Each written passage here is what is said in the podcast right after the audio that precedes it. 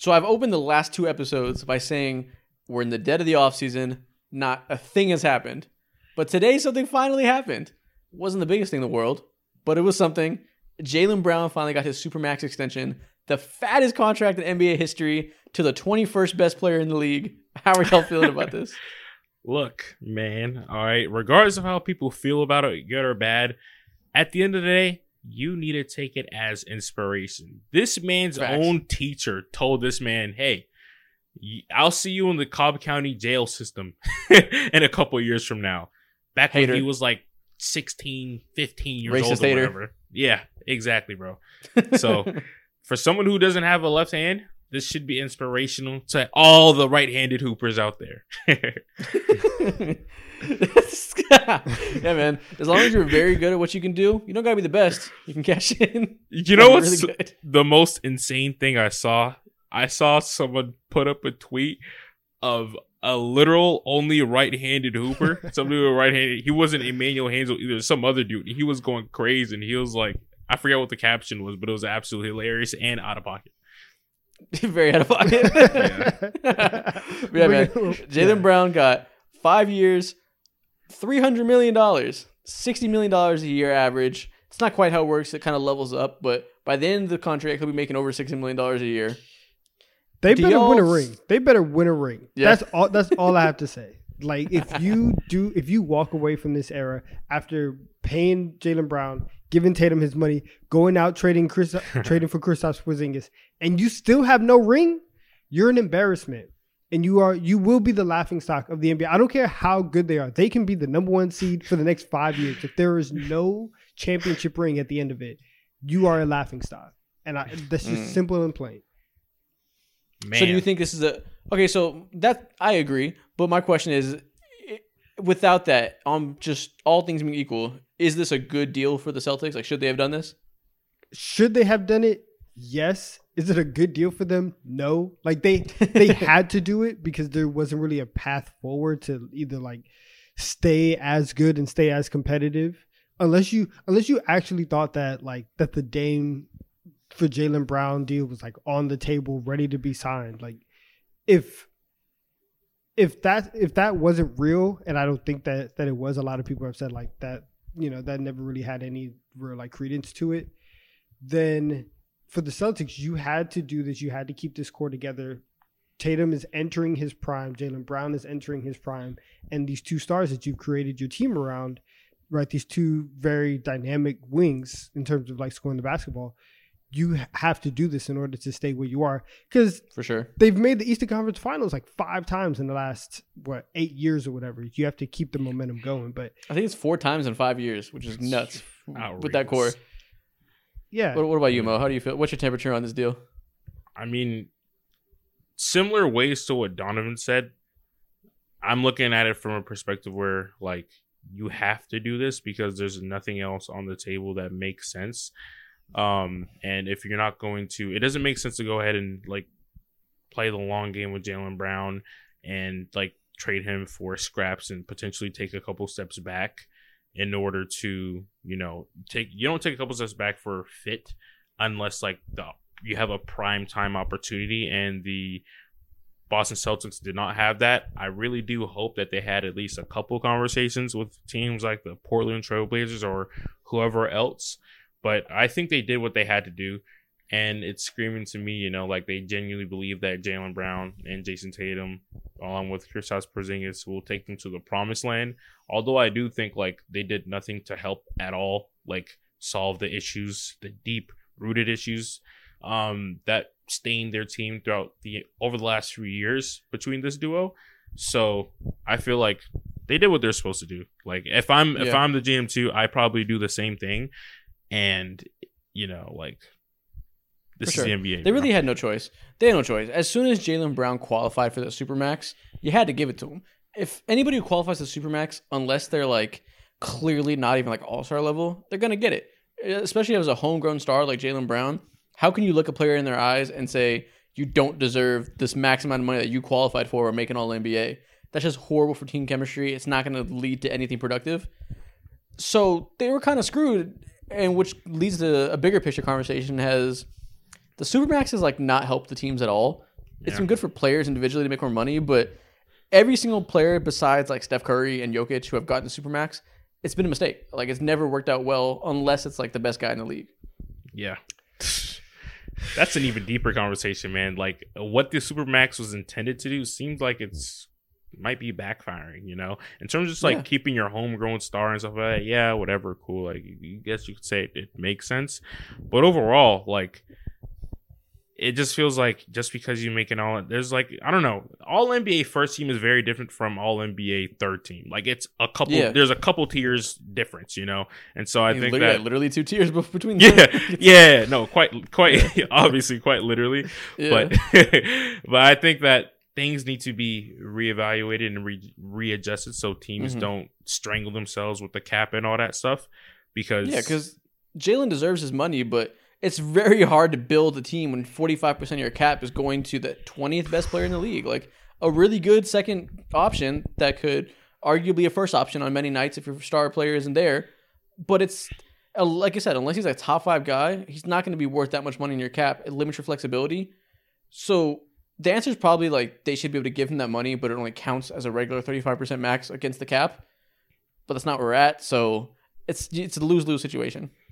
Hmm. Listen, Yeah. get at, get Adam on the phone. We we can talk to Adam. we can we can help him figure out you know the league, figure out the super max because like you said, it's just for and it's funny because a lot of these things, like a lot of the rules that get put into place, are meant to like help small market teams and are meant to help you know like like the the supermax is is so that the smaller markets can give their homegrown stars these big contracts to try and keep and get them to stay. But you, guys are getting the supermax and then a year in they ask for trade. They like if they're truly unhappy they just ask for a trade request and then it's like okay are you actually gonna are you just gonna let this person not play games and you they're just gonna sit out on the side and it's just like a dead asset? Or are you gonna trade them because they're unhappy and you can just fix the chemistry? And so this doesn't like it puts the players in a position where they have immense leverage once they once they sign this the supermax and it's Sometimes.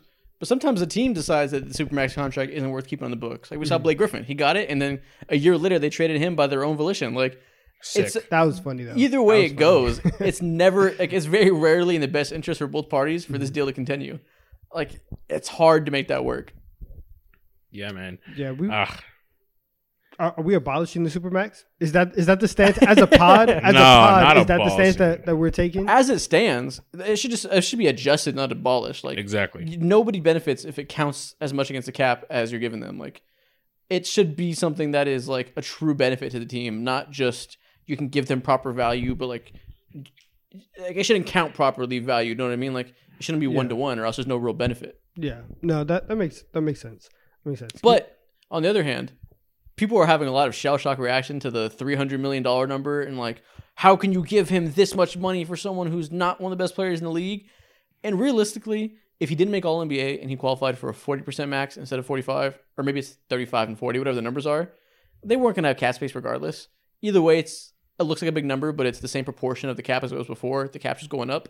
So to be fair, there is some react overreaction to the numbers. Like it I've- tangibly doesn't make a huge difference. at a, Yeah, I, I feel Listen. like. Go ahead, Donovan. at a certain point though right and like you can look at stuff by percentages but once the, we're going to get to a point where the money is so big where percentages out the out the door some some mid-level guy is going to be getting paid like you know 25 30 million dollars and you're just like this is wild right like just the just the sheer number because once once you start you know talking about hundreds of millions of dollars and we can get into you know percentages and everything fifty million dollars is still fifty million dollars, and so Yeah. like once the once the cap goes up, I think we're gonna get to a point where it's just gonna be impossible to look at the number and not be shocked at just how much sure. and just how much money it is, and it's like, yo, this guy is just like you said, he's the twentieth best player in the league, and he's now owner of like the richest contract in NBA history. Obviously, obviously, obviously that that's gonna change. Da da da da. But he's making he's gonna make seventy million dollars, and I Yeah. don't think any of us, That's how it goes. Like I don't think any of us think that like years- Jaylen Brown is gonna be like top a top five player in the league, and he's making no, no, no. seventy million. But see, in two years from now, he'll be the twentieth highest paid player in the league. Like it's how it goes. Like it comes in cycles. So like it's hard not to overreact, but there's 12 other players who have a supermax. He has the same proportion of the cap as them. Once the other next 12 come, they'll have that new cap salary that he signed under. It'll be it'll level out over time. Kuzma's This going to be making forty five million dollars a year pretty soon, and I'm just God, gonna, man. I'm just going to lose my mind. yeah, it's like these big ass numbers are so mind boggling, and I feel like in the era that we grew up in, us specifically, around our age, like 2K, my league, and all that heavy influence in terms of like ball knowledge and all that, and I feel like throughout this time period, we've like gone. A lot of people have gone a good gist of what type of value NBA players should be w- given or awarded. But now, because of a lot of back end stuff happening, TV deals and all that, like a lot of people don't have their scale isn't updated in terms of what each player is valued sure. at. And so, like in the future, for sure, like next time that Luka, Don- let's say not not Kuz, but say Luka Doncic gets an opportunity to go ahead and sign a fat ass bag, he's going to be making a hundred million dollars like a year eventually. It's gonna happen. Whether Yeah, when he's like 30 or 27, it's gonna happen. You know, and it's Yeah. it's just a thing that no one's ever gonna be able to get over because of how fast these things seem to like be moving. Just a couple years ago, my uncle Luol Deng was making 17 million dollars a year. My uncle. This crazy. Yeah, So I think a lot like- of people still view like max salary guys at like thirty million dollars. That's still like the baseline people's heads from back when Mike Conley got that deal, and like thirty was like the typical max. But now there's different forms of max contracts and different like rookie designated extensions. Just like so many different tiers now that nothing's consistent. They're like fifty million is kind of the new thirty, but then there's some guys making sixty, some guys making sixty-five. Like there's no easy number to look at anymore like there used to be, so it's confusing for the average fan. Listen, between the Jaylen Brown contract and Mbappe getting offered a billion dollars to, to go play soccer in Saudi, no no number makes sense to me anymore. I don't know what anybody is, is worth because it's just on a complete, just crazy spectrum of how much money is in professional sports right now. It's just It's crazy, it's man. wild. Catch up. Don't be a boomer, man. Catch up and get updated with the system. That's how boomers Bro, are created. sixty nine million dollars for Jaylen Brown. Do you like if you if that money was coming out of your bank account, would you be happy? Bro, what? I mean, but, but at that point, they're gonna be paying two hundred fifty million dollars a year for the caps, so it'll it'll be fine. Like it's it's it's all, it's all relative. yeah. It's Yeah, nasty exactly. work. That that's what it is. Now- nasty work. when it comes to the on the court stuff, they're like we said a couple episodes ago, back when I think they lost the Eastern Conference Finals or whatever. They're fully leaning on to such a hater talk. They're fully leading into Jayson Tatum being the one, obviously clear as day in terms of like, yo, like this playmaking. We we don't have we can't get it from outside. We can't outsource anything. We have to dig in house, and Jayson Tatum has to be trusted with the ball more because and be And like that type of facilitator. Yeah, for, for sure. And Jaylen. But mainly like in my mind, all the spotlights on him and what type of actual leap is he gonna make. For sure. I mean, Tatum's made playmaking leaps over the last couple of years. Like he's For a solid sure. playmaker now. He used to be a black hole. Jaylen can't be dribbling off his knees, getting ripped by every player on the Heat every five seconds anymore. Like he has to carry that burden, which doesn't mean a whole lot because he already had to this year. Like he was already that second guy. But it's just emphasized pressure on him to somehow get better at those things. Who knows if he can? But He won't. it's just an even greater spotlight on his biggest weakness. He Uh. he won't. He won't. He's he's about to go into year eight. Like outside of Brook Lopez, like this is it's not even something. it's not even something where it's it's like a, a minor weakness. This is a major major flaw of his, and. Mhm. I and again outside of Brook Lopez, I don't think that we've seen anybody who's been able Blake to Griffin. like like Trent with Blake. Well, Blake in Yeah, true. What's the weakness? What's the weakness for Blake? Well, he wasn't a great passer when he was young, and he became a really good facilitator at those late Clippers years into the Pistons year. He was like a point forward, and obviously shooting, three point shooting, yeah, exactly. but that's a little different than playmaking feel. But Blake definitely had a big transformation too. Pistons Blake was fucking different. Best version of DeMar Blake. DeRozan did it with the Spurs. He became a really good playmaker for those couple of years when they needed him to be like the kind of pseudo point guard. hmm So it's possible, but you know, we just named like three players. There's fucking six thousand in the rest of the history of the league who didn't do that. So it's not like the numbers are in his favor. Yeah. Most players are who they are when they're 29. That's what I'm saying. And I just I just don't believe because if you can't if you if he didn't make that leap coming off of the finals loss where he also could not dribble then it's like hey, hey you don't have a left hand and it really just cost us a championship do you think that you can get in the lab and work on that and like listen i know for a fact that him and Kyrie they probably run in the same circle. They probably they probably hang out uh, a lot right? They're, they're probably on the same wavelength. You can call Kyrie and ask for some dribbling drills and do whatever you need to do to, to get to get some handles. Imagine being the highest paid player in the NBA and you ask your ex teammate, "Hey, can you come teach me how to play basketball?" please do it. Do it because oh my god. this is this is back to back years that the Celtics have had Jaylen Brown and his flaws be a major major issue for them, and it's not and it's not something where I don't feel like we're overreacting whenever we talk about oh his No, we're not. like when, you know whenever we're talking about his dribbling is a problem. It's an issue and he hasn't fixed it. And if he doesn't, if he 100% doesn't fix it going into next year, I will lose hope that this will ever be something that he can fix. Yeah. It's not even necessarily just dribbling either. It's like sure, yeah, he's not a good dribbler, but like a lot of players aren't. Like Klay Thompson's not a good dribbler, but it matters because the way the Celtics roster is set up, without a true point guard with very, very limited passing ability on the roster, you're forcing these guys to be the two lead playmakers, Jaylen and Tatum. So it's just like an added emphasis on that skill because of the players around him. There's plenty of teams out there that you put Jaylen there, his lack of handle or lack of playmaking wouldn't be a big issue. You throw him on uh, the Hawks next to Trae Young, it wouldn't matter that much. But when you're next to Jayson Tatum and Derrick White and Kristaps Porzingis and Robert Williams and just a lot of guys who aren't top tier passers, then that weakness becomes something that he has to actually go to. So it's, It's loud as fuck. His weakness is bass boosted. It's amplified like shit on Yeah. a team like the Boston Celtics. Meanwhile, if you're on a team boosted. like if you're on a team like the Atlanta Hawks, you got a silencer on that bitch. Yeah, it's like a red flag, but like you know what I'm saying, you can get away with it most of the time. So yeah, exactly. uh, I just hope, you know, that the Celtics are right in terms of something that I also want to say before I finish my thought. Like these dudes are still pretty young, and you know, in terms of like the timeline of how long it takes for X and X player typically to go ahead and finally make that championship hump, they're right on par, you know, in terms of For that. sure. So I don't. I'm not like calling this a wrap. I'm not saying oh it's a terrible deal or anything like that. Um, I think they did exactly what they're supposed to. I think they did Yeah. exactly what they're supposed to do. That's fair, but a lot of times when teams get over that championship hump, it's because they make a clear trade to address a weakness. The Bucks couldn't get over the hump.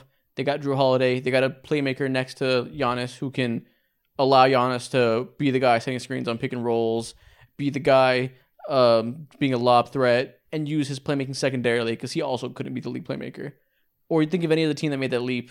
Oh, who who? What's the other team that in recent history? You could think of the, The- Toronto Raptors if you want. yeah, they added Kawhi. It's an outlier, but you know what I mean. Yeah. Like the teams that get over that hump after a few years of the core together, there's a reason why. And we could argue the Celtics have done the opposite, and they've exasperated their biggest weakness and didn't address it. Maybe Porzingis proves to be the talent needed to push them over the edge, but it's not as simple as just having enough good players. You're going to be good. They have to fit together, and their weaknesses, like you said, are still their weaknesses. Nah, they're on the clock though. They're they are they're they're on the clock. You've been to the conference finals year after year after year. You were up two one in the NBA finals and lost three straight and gave up like a twenty one to nothing run on your home floor in game six. I I don't want to hear, especially next year. I don't want to hear anything about oh the Celtics they're still kind of young, like they're 26, 27. Yo, all of these guys have been in the Eastern Conference Finals since the day they walked into the league. Tatum was in the Eastern Conference Finals. Jalen Brown was there. All of them have experience now. You've been through enough games. You've been through enough series. Win something. It's time. It's time for the Celtics to to win. And and you're giving people three hundred million dollars. You're trading for for Porzingis. You're making all these moves. Your time is now. And if you do not win a championship, it is it's a failure. It's like it's an utter. They 100 percent are championship or bust this season. And this contract and this contract is is uh is an indicator of that. Shout out to the Boston Celtics. Your hands of your future will be decided by bald head Derrick White. Good luck, man. Isn't it crazy that Mikal Bridges is older than Jaylen Brown? That's so freaky to think about, dude. He's like three months older than Jaylen Brown. How the fuck Oh, is that possible? That sounds illegal, man. I feel like you just lied to me right there, and, I, and I can't do anything to question you because I feel like you're right. Because I feel like Miles or Mikal Bridges has been in college for like what two years or something like that. So uh, yeah, and I think Jaylen, uh, Jaylen, like, uh, what's it called? Reclassified, so he came in really young. Yeah, exactly. Mikal, I was watching the I was watching the Paul George podcast, and I think he said like during high school and college, he never clipped that thirty point per game mark. So obviously, it took him some time to go ahead and you know he couldn't leapfrog people as easy, as easily Yeah. as Jaylen Brown. So. Uh, Speaking of bridges, I think that transitions us into the topic of this episode that you see in the title. We're gonna rank our top 30 small forwards in the NBA, continuing the trend we've been doing this whole month, where we've gone position by position. Now we're at the threes. I like this list so much better than last week's. Last week's was horrible. We we we I- were in the trenches last week, but we have we have overcome. The small forward list is arguably the best list in in the entire league in terms of position, and I'm very excited to see where where we're at. right before we it. get into these lists, y'all need to go ahead and join the Discord. Also, leave a like on this video. Go ahead, give us five stars across all audio platforms, and drop a fat ass comment and also like again on this video. We may continue. Nice. yeah, as always, the, the Discord link will be uh, in the description of this video. We're gonna be there. It should be fixed. It was broken for a long time. Should be good now. And yeah, man, I'll send my first five names, and we'll get straight to this list. Shout out to the mods. At number thirty, I have Herbert Jones. At twenty-nine, DeAndre Hunter. Twenty-seven, Trey Murphy. I mean, twenty-eight, Trey Murphy. Twenty-seven, Keldon Johnson. And twenty-six, RJ Barrett. How do y'all feel? Silence filled the room. I see du- uh, Mo's like dumbfounded by what. Dude, DeAndre Hunter's 29. Thought it'd be You think RJ Barrett is better than DeAndre Hunter? You're you're off the rocks, man. You're crazy. You're marginally? crazy. They both they're both mid as fuck. You'd rather I- have RJ Barrett on your team? You're telling me that right now? Ah, You'd rather I mean, build around I- RJ Barrett or have him as a cornerstone piece? Cornerstone at what? Okay, I mean, I would rather build You're- you're- around you're thinking about it wrong. You're thinking about it all wrong. Hunter, though. You're thinking about it all wrong. Neither No. one of them are building around pieces. They're not cornerstone guys. So You- this isn't a conversation of you Yeah. never build around either. That's an irrelevant question because if you're building around DeAndre Hunter, you're in hell. But if I'm just trying to say who's better overall, who provides more value, I give the slight edge to RJ. I feel like Hunter is very he's solid at what he does. I was gonna say very good. He's not very good at anything, but he's solid at his role and doesn't cost you anything. I guess you could say RJ has some negatives that hurt you at times. But I think RJ has a little bit higher of a talent ceiling. Ceiling for sure, but that's literally I mean, the currently, only not thing. not saying like long term, like currently. yeah, whatever. Anyways, I think if you apply him, this doesn't mean he's a better player necessarily, but a lot of teams would have so much easier of a time figuring out where DeAndre Hunter would fit on their team and how he could easily provide value and elevate their team compared to someone like RJ Barrett, where you'd have to finish and finagle um, his play style into a winning game and brand of basketball. Now, I agree, like RJ Barrett, like currently, and also like just overall, I will forever think that I like RJ Barrett just naturally has a higher ceiling because he's just more aggressive and he was he's in that mold of a scoring small forward over. But that's a dream. That's a reality. That's that's not reality. And Yeah, well, they're both mid, so if you want to put, Yeah, for uh, sure. they're so close. Hunter could be a little better. I don't even care. Like, I, yeah, like, I They care. both suck. God, they both suck. The moral of the story is Trey Murphy's better than DeAndre Hunter. That's not negotiable. If you want to push RJ down to 30, I don't give a fuck. That's fine. change your list right now. I honestly, I put RJ this high to try to be objective and be polite because I'm constantly crapping on RJ and I do not think he's very good. I was like, let me put aside my feelings about his style of play. He's probably talented enough to deserve to be a little bit higher than 30. I wanted to put him next to Herb Jones, to be honest. Hmm. Man, Yeah, yeah. Mo, I think I think Well, listen. Well, I don't disagree with the idea that like they're very close, as you guys will see in my rankings. I think you're wrong in your assessment that that like you have to do a lot of finagling to make RJ Barrett like fit into some winning system, and like DeAndre Hunter is just this perfect glue guy. Like, relax. yeah, DeAndre relax. Hunter sucks. Re- relax. He- he's not. bro, he's not. He's not all that either. So it's like He's not. Are you kidding 3D me? guy who's only okay at threes and okay at D. It's, this is more about DeAndre Hunter being disappointing than it is anything about RJ Barrett. He definitely has been disappointing, but when it comes to at least on the offensive end, dude averaged what 16 points in the postseason in the postseason for us. The year before that, 21 points. The year before that, five like games? 10 Great. points. Yes, that's better than RJ Barrett. That's better than not any game that RJ Barrett has ever had because I can't I don't give a fuck about a five game sample. I size. I'm not deciding do. I do. I do. This means something to me, man. All right. And the numbers you said God. was 16. Congratulations. We're talking about, you said like it was 30. Like, he averaged 16 for five games. Great. Like, that's what a fucking While- accomplishment. While I say this, I do need RJ or DeAndre Hunter off my team, respectfully. so I can go ahead and let this go. Yeah, mid off. Thank you, thank you. Still All right. crazy. All right, I'm I'm sending in my five. Let's let's keep this moving. At 30, I've Kyle Slomo Anderson. 29, I have Gordon Hayward. At 28, I have Keldon Johnson. 27, I have Dillon Brooks. And at 26, I have RJ Barrett. Good Oh, okay. grief. What Kyle what, Anderson. what possessed you to put Kyle Slomo Anderson Yo, onto Kyle that Anderson list? is nice. Kyle Anderson is lit, bro. Listen, He is. He's good. He's. Listen, I like he, him. he's he is really good. And when you're looking at like when you watch the, the Timberwolves, and they had a lot of they had a lot of issues last year. But Kyle Anderson was one of those guys where when he's in the game, things just work better. He was a really good connector for them.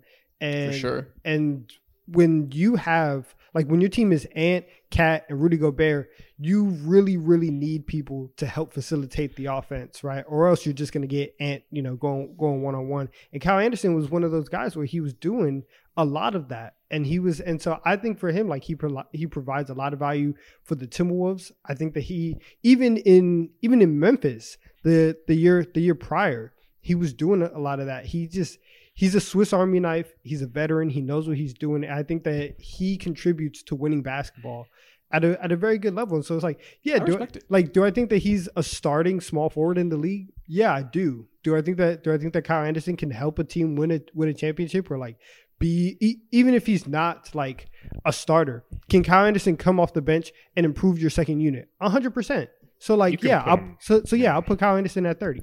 I You like can that. put him I mean, I- literally. if, if you told me I had to replace Herb Jones and Kyle Anderson, I'd have no issue with that for number 30. Yeah. That's cool. Yeah, exactly. You can put Kyle Anderson on literally any team in the NBA, and there's a clear pathway as to how he'd thrive. Put him on the Warriors, good grief, that's a disgusting combo. Put him on No, the no, no, no, Detroit don't- don't- Pistons. Don't, don't, don't say this now. You were just, ugh, That's what I'm saying. ago. That's what I'm saying. What? No, no, no, no. I just Keep- wanted keep to know what Kyle possessed Anderson. you to go You ahead and do that. own it. I love it. I love him. What do you mean? I love him. I am not Stand a on fanboy something. or a stand, Uh, but run the tape Stand back. on I heard something. what possessed you to put Kyle Anderson on your yeah, list. I just because I'm verbatim. curious, like, because you don't see Kyle Anderson on any type of list whatsoever, like ever. This is the first time I've seen him on any type of list, bro. But I love it. I'm a fan of his. Any list ever. like, Nobody's ever wrote his name down. yeah, exactly. Maybe he's been on the list of like most, like top five or top ten most weirdest game in NBA history because it just stands out Yeah. so clearly. But I'm gonna go ahead and um send my list in at 30. I got Dillon Brooks. Now, I understand. There's there's not there's one there's one name on your on your list. It's not Dillon Brooks, but we we can get to it. Okay. So at 30, Dillon Brooks. 29, Keegan Murray. 28, I have Trey Murphy. 27, Kelly Oubre. And Josh Hart at 26. Now, I forgot about Kelly Oubre because he's not on a team, so I forgot about him. Fuck. Yeah, Kelly Oubre is like, I don't know, like, he averaged 20 points per game, which is crazy as hell to say. But I hate using this word, but those those are some of the most empty stats, Thank empty you. calorie stats that I've ever seen in my was entire life. He was pretty good this year. It's easy to say Yeah. that because he played for the Hornets, but Yeah. I think Kelly Oubre had a solid season. He was he was good. It's a, it's okay, but it's like the to point and be like, oh, he averaged twenty. Yeah, because like Lamelo wasn't because Lamelo wasn't there right before the season. Miles Bridges did what he did, so it's like, yeah, we're gonna we're gonna go to our fourth best player and just let you get him stepped up shots though. He, he filled the role. He did his thing. Yeah. Like, he, he did what he had to do. Yeah, for sure. Shout out to him. But 20, when it comes 27, to 27 is a bit high. I- I think, Yeah. I think. Keegan Murray is way too low. That's the issue. There's no world where Kelly Oubre is better than Keegan Murray. really, No world. Keegan Murray's good. I have Keegan Murray much higher. Nice. I like that. I was kind of scared to put him on my list in general, but I'm happy you said that. Um, I'm not Keegan Murray's solid. fighting or dying. I, I don't know. I feel like, damn, after all, after defending or after saying Kelly Oubre is nice or whatever, you're saying he's way, Keegan Murray's way better. That's kind of crazy. I don't know if I'd say way better because we're talking about like a rookie still, but It's so I hard to compare the two. please, I have Keegan like nine spots higher than you, something like that, and I would have Oubre around 29, 30 if I was gonna have him on my list. Yeah. Like Oubre versus Trey Murphy, that's a good debate. I don't think Oubre versus Keegan Murray is much of a debate. I think Keegan Murray is more valuable in just about every way. I'm not arguing that whatsoever. I do love Keegan Murray because I think I think during the first like three games of the NBA playoffs against the Warriors, this dude was butt booty cheeks ass, bro. He shot like 23% from the field and averaged like three points. And then during the last four games, I would say he put up like 16 on pretty nice efficiency, and he just went through that Yeah. like rookie curve. So shout out to him. He probably should be higher on those lists, but I just saw Kelly Oubre. I'm like, 20 points per game. You deserve this respect, homie. it's empty, but you deserve it. Interesting. We all had Trey Murphy in about the same spot. Actually, no, Donovan didn't have him on here yet. Donovan, is Trey Murphy on your list? Yeah, he's on my list. Okay, so you have him higher. Interesting. Yeah. Okay, well, we'll, we'll wait to talk about Trey Murphy until we see how high you got him. Yeah. Who else we all have on our list in the same area? Mo hasn't listed Keldon Johnson yet. Is he on your list? Yeah, he's on my list. I, he's just a little bit higher. Okay. It's a little you bit. have Josh higher. Hart here.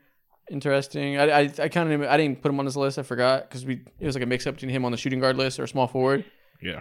But that's cool. It's a good spot for him if you're counting him. Facts. Bro, You have Brooks much lower. You guys both have Brooks lower than me. Brooks Lower? coming up my next five. Woo! I have him a little good chunk. See, higher. I was I put him at 30 also because of like background stuff. I saw a tweet that came out today talking about how this man wants to let me just go ahead and wait until you go ahead and send off your list. Then I can go in. Yeah.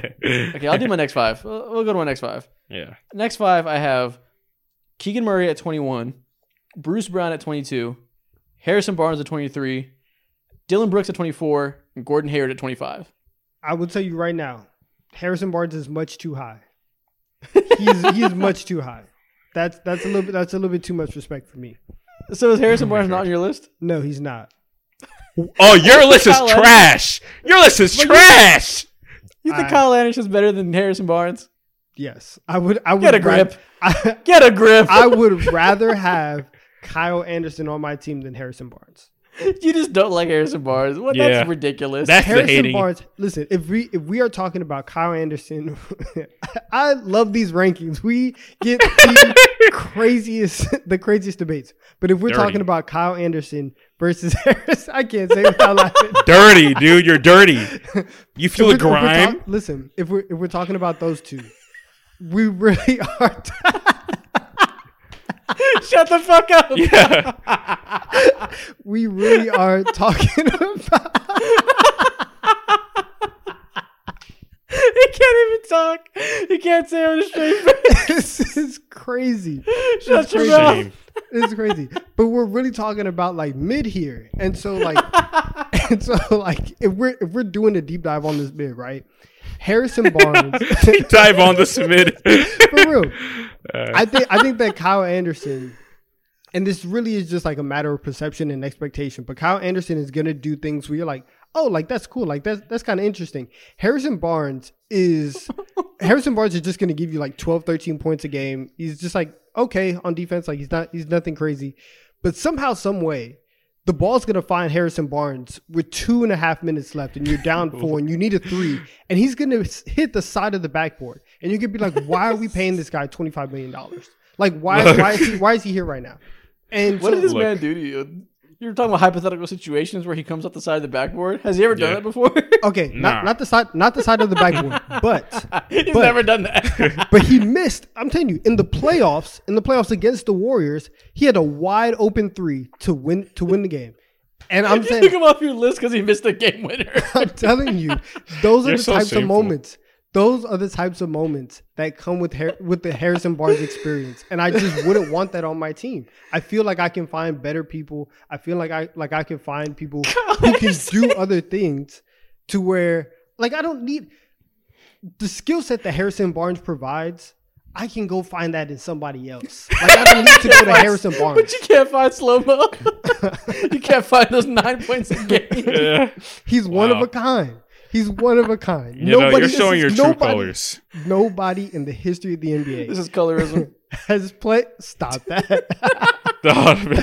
Stop that. Kyle Anderson is a one of a kind role player, and I think we should appreciate him as such. But for Harrison Barnes, it's like he could be on the floor for 30 minutes or he could play five minutes. I wouldn't know. He's just there for me. I, I just don't notice Harrison Barnes until he's messing up. What else you guys have to say about this five? I have, I Keegan have- Murray at 21. Yeah. So that's probably the biggest difference for me not having Ke- Keegan Murray on my list. But outside of that, like our lists are insanely identical. I have Gordon Hayward at the same spot. I have um Bruce Brown in the exact same spot. That's ins- insanely identical. Really, it's not, but I had those two in the same spot, and I like where you rank those guys. Um, who's Dillon? Okay, Dillon Brooks is at an interesting spot. I think that's pretty. That's fair. That's fair. I think I'd rather have Gordon Hayward on my team than Dillon Brooks because of outside things and Dillon Brooks is like mentality. He has Patrick Beverley. I don't even say Patrick Beverley syndrome. He has some type of delusion in his head to, to where he has some type of delusion in his head to where like he thinks he's like spit my that water out. when he's far from like that. Syndrome said is that- he said, a medical term for Yeah. Patrick Beverley brain. Terminal Patrick Beverley brain. but Nah, he Dillon said Brooks is an elite defender. Defense Yo. matters. Enough to put him up that high. Offense sucks, but there's Dude. players that are really good at offense but suck ass on defense. He said that he wanted to be the he didn't want to be the fourth or fifth option on a super talented Memphis Grizzlies team. Who Nobody wants to be the fifth option. Nobody wants to be the fifth Bro. option. I don't blame him. Reality, man. I poke Reality. bears. But other than that, like, what are you talking about? I poke bears. We're playing Yeah. basketball, Dillon. Please yeah, get a grip. yeah. That's hilarious. Yeah. Yeah. Okay. So, such your next five, Donovan. Thank you. Thank you. Okay. At 25, I have DeAndre Hunter. 24, Trey Murphy. 23, Herb Jones. 22, Keegan Murray. And then 21, Bruce Brown. You Uh, have Herb Jones high as hell. I I really do. I I I do. I would probably drop him now that now that I'm looking at it, but I'm gonna stand on it. I think Herb Jones. I think Herb Jones like although he can't shoot for nothing, Herb Jones can play some defense, and I I value like I value his defense a lot. I feel like he he's been snubbed a couple times like for all for all defensive teams. Definitely. Like I, I think he's that caliber of a defender, and That's fair. and when you're when you're like that, and even though that he can't shoot, he's like if Dillon Brooks knew that he couldn't shoot, and he's like, okay, I'm not going to take like these crazy shots, and that is much more manageable to like plug and play on the team. And I think that that self awareness, that's what puts him higher for me. That's what that's what I like about Herb Jones. Okay, That's fair. I like it. Stays within his role. I think Trey Murphy's definitely better than Herb Jones.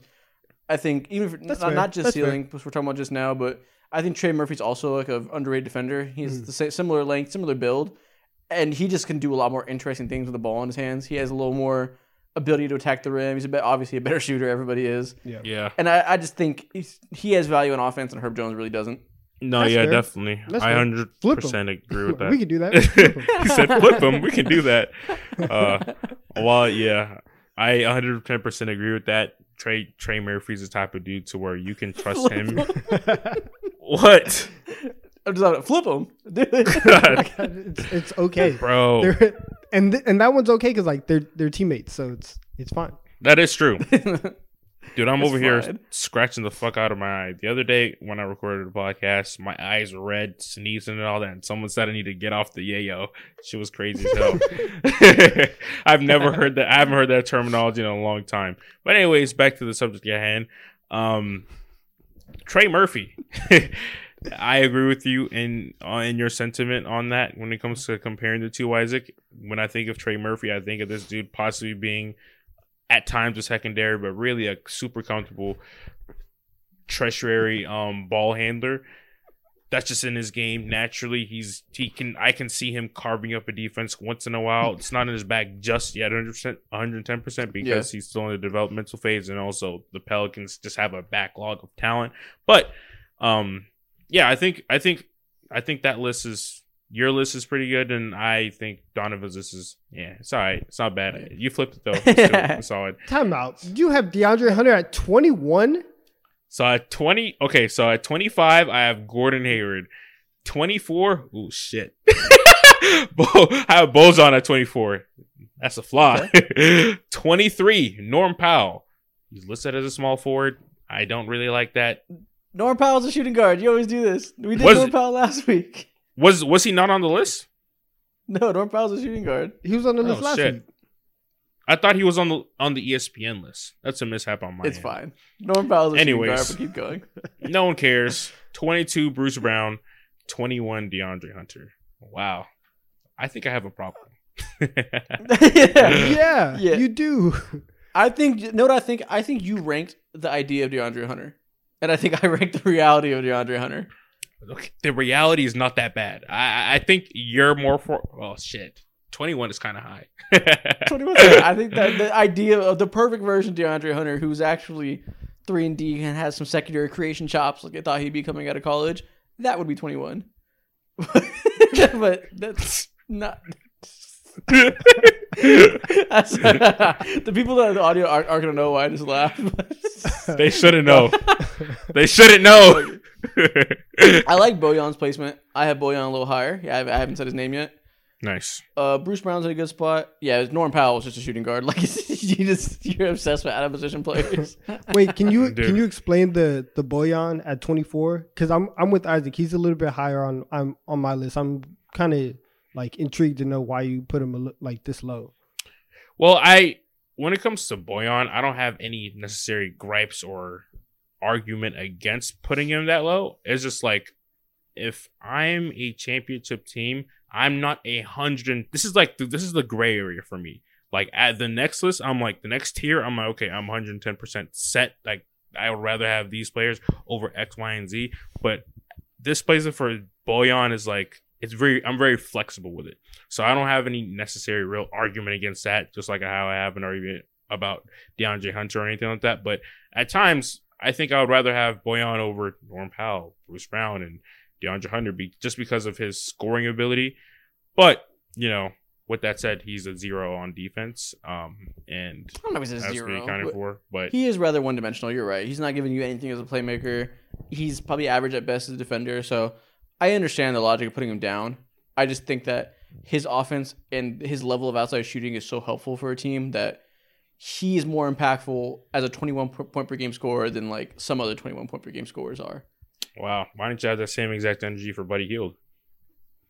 Because Buddy Hield is actually atrocious at de- atrocious at defense. and Bojan's fine. He's big, can do some things. Buddy Hield is a fucking tire, just getting not fucking spun around. Wow. Now that. That- that's a visual. Uh, that's a visual. yeah, that, that- that is that is a visual. That is a visual. But yeah, there's my list. Um, now that I think about it, I think I would put Bojan on uh 20, 21 and probably swap him and DeAndre Hunter. But other than that, I think I'm pretty solid on my list. And obviously, like ignore Norm Powell, whatever, cool. He's just there. I'll I'll put I'll put someone else there instead. Um, so there's my list. Any other gripes? Gordon Hayward, good. We haven't said his word name at all. Yeah, I mean nothing to say about him. He's He's fine. Gordon Hayward. He's a solid player. He's always hurt. Hard to rank him because he is always hurt, but when he plays, he's still good. I'm happy you said his name because that is someone's favorite player out there. Not mine. Not mine. My next five. At 20, I have Scottie Barnes. At 19, I have Cam Johnson. 18, Bojan Bogdanovic. 17, Kyle Kuzma. And 16, Michael Porter Jr. Okay. Any thoughts? Wow. I literally Uh, forgot about Cam Johnson. I love that place. guy. I love that placement Okay, for him. so though. take off Norm Powell and put Cam Johnson. Where do you want to put Cam Johnson on your list? yeah, put Cam John- put Cam Johnson there. But can you can you actually send your list in? yeah. Uh, look Yeah. look at the screen share. Oh shit. Okay, gotcha. Yeah. And I Yes, it's and I on see there. I while I was doing a lot of rearranging, I also took Cam Johnson off my list while, while I was doing th- this rearranging. But I had him. I I originally had him around like I think I had him at like 23, and I was like mixing stuff around. Um, and then he, he just got lost lost in the shuffle. But I like I like the pick though. I I think my next tier is fairly similar, but I like it though. I don't know. Yeah, this is this is one of the hardest tiers for me to rank. These guys are all and the and the next couple names after that, super close together. I don't like how Scottie is lower than Cam and Bojan. And when it comes to Michael Porter Jr., I'm like, eh, I'm not really fighting. I'm not really going tooth and nail on that. But I don't know. I just don't. I think Scottie should be a little bit higher for sure. Scottie should be higher if we're talking about In like where we thought he'd be after the first year or where we think he'll be next year, but he just didn't have a strong year. He wasn't effective as a finisher. He wasn't a shooter. His defense was actually like bad. Like every Rockets fan was like weirdly annoyed by how bad his defense was. He was kind of lost at times compared to his yeah. rookie year. Mhm. He had an off year as a defender. He'll bounce back, but if I'm just basing off last year, he wasn't particularly good at much besides being a good playmaker for the position and just being the normal versatile self he is. But I think Cam Johnson's perimeter shooting, it's similar to the thing with Bojan that he really enhances an offense. And I think he's underrated as a defender. He's pretty solid, is good at using his size despite not being super athletic. So I, I think he's like Michael Porter Jr. without the off the movement shooting and like quite as much versatility there as an offensive player, but he's a solid defender. With that being said, I'd rather have Bojan. I mean Cam over Bojan. But other than those two things or three things or whatever, I think it was a solid. Yeah, I might I might yeah. rather have Cam over Bojan too. The more I think, I'm kind of sur- yeah, I'm kind of surprised that you uh put Kuzma above or under um Michael Porter Jr. that was a debate for me. I think it came it came down to the fact that Michael Porter Jr. made some strides as a defender last year. We saw him be decent. He still has absolute fucking tunnel vision and couldn't pass. Uh, he couldn't get an assist to save his life. But I think his defensive issues were kind of lessened. He's not as much of a liability anymore. So I think when you're that lethal of a shooter and provide that much spacing to an offense while being a decent defender, can rebound a little bit with your size. I think it's more valuable than Kuzma, who's good at everything, well well rounded, but not particularly great at anything. Doesn't have a high level impact skill set. Okay. Yeah, All right, I'm not mad at I'm that. cool. I'm cool. All right, so here's here's my next five. I, I'll go into that. So I have Josh Hart at 20, Bojan at 19, Scottie Barnes at 18, uh, Jaden McDaniels at 17, and then Jay Will, uh, J Dub at 16. Um, yeah, I think I think that, that with Josh it's kind of the same thing that you know that we talked about last last week. I think he's just like the ultimate role player, and he just does everything well. I agree with everything that Isaac said. I think that if especially if Bojan was playing with a legitimate point guard, he I think I think we would feel a little bit different about him and his his 20 points they don't feel as um like inflated as Kelly Oubre's but he was also but he was also on a Pistons team but he but yeah cuz like just they're not like empty but like he's I on a Pistons team with absolutely nothing around him and so it's like okay he's going to be the one to to get him but if you go back to all his stuff you know his time in Utah that's where I think you saw like really what Bojan can can do, and if you get him in a competent situation, he'll be solid. And Yeah, then Bojan's nice. yeah, and then Scottie, Scott, Scottie, Scottie. Um, we're still trying to like figure out. I think everything that Isaac described about Scottie and the way people talk about him, he has that. He has the DeAndre Hunter syndrome, where like I think for a while people are going to see people are going to see like the rookie of the year, and they're going to see the fact that he's six nine, right? All these traits, and they're gonna expect, especially if like if he doesn't make the leap this year, they're gonna expect some stuff from Scottie and look at him in a certain way where he's he's cool, he's fine, he could he could do a couple things, but he's never like un- unless obviously he makes the leap this year. But like right now, he's not at you know that top ten ceiling, sure not. you know that top ten ceiling that we thought he was gonna be. Um, Jaden McDaniels, fantastic defender, so so versatile, can guard can guard everybody, and I just think that like him in him in Minnesota being able to be like just you know run run around, do everything, guard everybody, that really helps them, and I I just I just like his, versatility. I value that a lot, and then J Dub, it's it's weird. I think.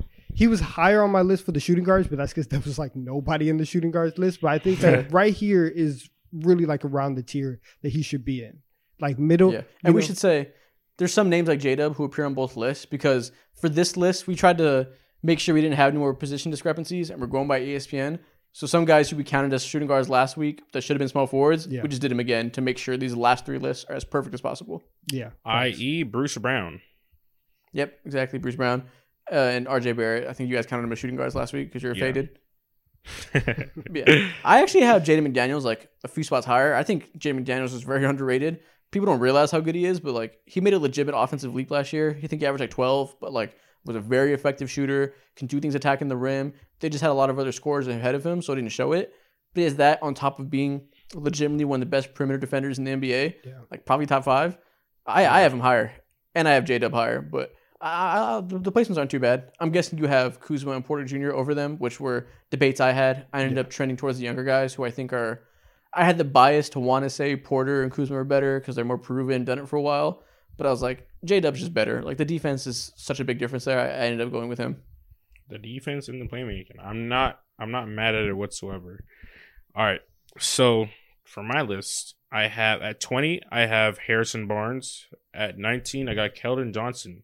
18, MPJ. 17, Kuz. And at 16, Jaden McDaniel. This is where he makes uh Keldon Johnson is so high. Harrison. He Barnes is so high. No, look at this dude right here. Yeah. Keldon But Johnson. Harrison Barnes is high too. 21. Okay, you at Dude. 21 through 19, you have the most mid trio I've ever seen. Hunter, Listen. Barnes, Keldon, mid. Listen, Keldon, I feel like when it comes to my Keldon Johnson placement, I wanted to go ahead and show him his respect, my respects for his performance over the past season. Now, yes, you could say like his numbers are kind of empty stats or whatever, but he did show improvement and aggression and all that as a scorer. And I think he did get I better don't even overall. think he did. I think he, He did just- overall as a player. He averaged more points, but he was so inefficient. Like, hey, Mom, go ahead. Let me I mean- finish. my bad. Regardless regardless of the facts, I wanted to show him my respects for that, and I think that he's the type of player to where you shouldn't just shun him away completely when it comes to the San Antonio Spurs and their entire rebuild. I also do also I didn't I don't know why, but saying that he's a power forward or a small forward in my mind just doesn't sound right. But I had to throw him on there. Um, and then as for what what were other gripes? Harrison Barnes. One of the know. Real talk about Keldon values. Johnson. Let's talk about Keldon Johnson. Real Last quick, year, this man was probably the worst 22 point per game scorer in the NBA. He averaged 2.9 assists and two turnovers. That is a 1.5 to 1 assist to turnover ratio. That Don't is worry horrible. about that. Don't, don't worry about that. Do it. Get him He had, buckets. like, Get him buckets. 32% from three, like a 52% true shooting percentage. He was not efficient at all. Granted, it wasn't entirely his fault because he was asked to be like the pseudo number one option. He's not built for that shit at all. So I guess he's on my list still because I think if you give him a team that makes sense and isn't asking him to do too much, he'll be better. But just off last year, that man was ass. where was he on your list? Uh, I had him at 27. Down below. Damn. Oh yeah, you're right. Ooh, 27. Tough. Yeah. He should, just off last year, I don't think he should be top 30, but I'm giving him benefit of the doubt that when he's put in a role that suits him better, he'll be pretty good. Yeah, exactly. Maybe that's me giving him a- a little bit too much of the benefit of the doubt because he's in a much better situation to where I think he's not going to be looked at as the first or second best player. He shouldn't be looked at that at all on the San Antonio Spurs team because of obviously Victor and other progressions and uh, and other progress and the progression of other players on that team as well. So yeah, there's my list. And as for Harrison Barnes, something that's like an underrated value about him is that when it comes to being the type of player to help to help your team mature a little bit more and set the Yes, bar of how things that. should be done. That's what he's good at, and that's exactly how you should view him. He's not the guy. I He's not like a hyper. He's not out like a super unique player whatsoever. You can find 50 million Harrison Barnes throughout like basketball. You know, he's he's a he's a replicable he's a replicable player, but he's just like a vet. He's consistent throughout the regular season. May not may not be as consistent as you would want him to be, but in terms of just being a great vet, coming in when it, it needs to be done, and also helping set- setting the bar and standard while performing in the regular season, he deserves a spot. I agree. I agree with that. The only reason why I would still have him lower, and I guess you know, not even on, on my list, but I think that mm-hmm. that that skill set is very very particular to Sacramento, and like there's there's like a handful of teams where you can put him on, and it's like okay, he's gonna be the vet that's gonna teach everybody how to how to do things, and you know I'm gonna tell the stories of like okay, like this is how this is how you work, this is how you move. If we're talking about we need to win a game tomorrow, or we're trying to find a missing piece, Kyle Anderson. you know, I if I had to win a game tomorrow, I would rather have Kyle Anderson on my team than Harrison. Oh my god. I'm Dude. being a I'm being a hundred percent serious. But if we're talking if we're talking about like what are we going to make you know a move to bring somebody in here to put us over the hump? I don't see Harrison Barnes at the level to to be where he's like just outside the upper third. I I that's that's the only reason why I just don't see him at, at like twenty. But it's like listen if y'all if y'all I know what it is. Listen, if y'all like it, I actually no, I can't. I can't even say I love it. It's just like it is what it is. We just we just don't. Harrison agree on Harrison Barnes? Barnes. he must have sold you on a lot of parlays, dude. That's the only way like I can see you doing it. And Chris Anderson must have saved your pockets because that's the only thing that makes sense. I never bet on Harrison Barnes. I remember a couple parlays smart you've been man. on Harrison Barnes before. I know Did it. I? I don't know. Did you see the way he said, did a I lot. though? All right, my next Made a lot of parlays. At, fi- at 15, I have J Dub. 14, Jaden McDaniels. 13, Jerami Grant. 12, Franz Wagner. And 11, OG Anunoby. This was hard. This was a very difficult tier for me to rank. That's dope. Oh, Franz Wagner, man. O- OG is he's not better than O. Oh, Franz Wagner's better than OG. There's no discussion for that like whatsoever. Uh, other Oh. than defense, nice and all that, but Well, other than half the game that OG's great at. Yeah. yeah, but what the other things that Franz Wagner does supersedes everything else. And it's not like he's a slouch on defense also too. Like there's a gap Yeah. for sure, but it's not like yo he's Trae Young on D. Like he's not that. I think OG's OG's solid. OG's like scoring wise, Franz is a deeper back and do a little more uh, creating off the dribble, but You do a I lot think more. OG OG's like one of the best three and D guys in the league right now, especially since Mikal Bridges kind of graduated from that conversation. I think o- he would, OG would look a lot better if he wasn't on a team with six guys starting that are all his size and his position. I think you put OG on another team that can really use his skill set more singularly than the Raptors can. I think he would surprise us. And I, and I th- also just think he's that level of defender. He's really, really good. Surprise us in what way or form? Let me ask that question. He'd be better if he, he'd be better if his team wasn't starting four power forwards. Hmm. I, I think I think he'd be better. Like put him on the Grizzlies, he's gonna impress. T- Toronto really thought that they were doing something. They're like, we're gonna we're gonna change basketball, and it's just like, yeah, you actually Yeah, have the worst no. offense in the league now. like, you guys are actually unwatchable. And they stand ten toes to it. It's ridiculous, man. I've never seen somebody be so proud to be so wrong, bro. You know what's God. crazy? It's gonna be worse now. They replace Fred with Dennis Schroeder. It's all gonna look worse. Ah, Yuck. man. but yeah, man, I have I had Jaden McDaniels and J Dub higher than Kuzma and Porter, which is I think something you guys flipped. And yeah, I just think J Dub is already a good defender, one of the best uh, at his position at defensive playmaking. Like his hands are insane. He's I'm sure he still has a ways to go in terms of like you know adding strength, making the right rotations, doing all this stuff. You need to be a truly elite defender like an OG or whatever. But his instincts are already incredible. Like if you watch his like just watch his defensive highlights and you'll be like, this guy's gonna be one of the best defenders in the NBA in a couple years. It's crazy. Like you see the signs there already. And then Jay McDaniels, I think, is somebody who isn't quite as offensively talented as J Dub, but has already made that leap to being one of those top tier defenders that J Dub could be. So I think they're very similar in that way, and that going forward they can cont- continue to be neck and neck as they develop together. Yeah. Jerami Grant, I struggle to rank him compared to those two. I'd rather have those two going forward, but I think it's hard to rank Jerami Grant because we see him now as a guy who's forced himself to be out of a role that he isn't built for because, like Dillon Brooks, he wants to be the guy. And that kind of like changes the way we view him. But before that transformation, he was a great defender, really good shooter, has that crazy length and versatility. And I think he still has those things. We just don't think about it as much because he's kind of put himself in a different conversation.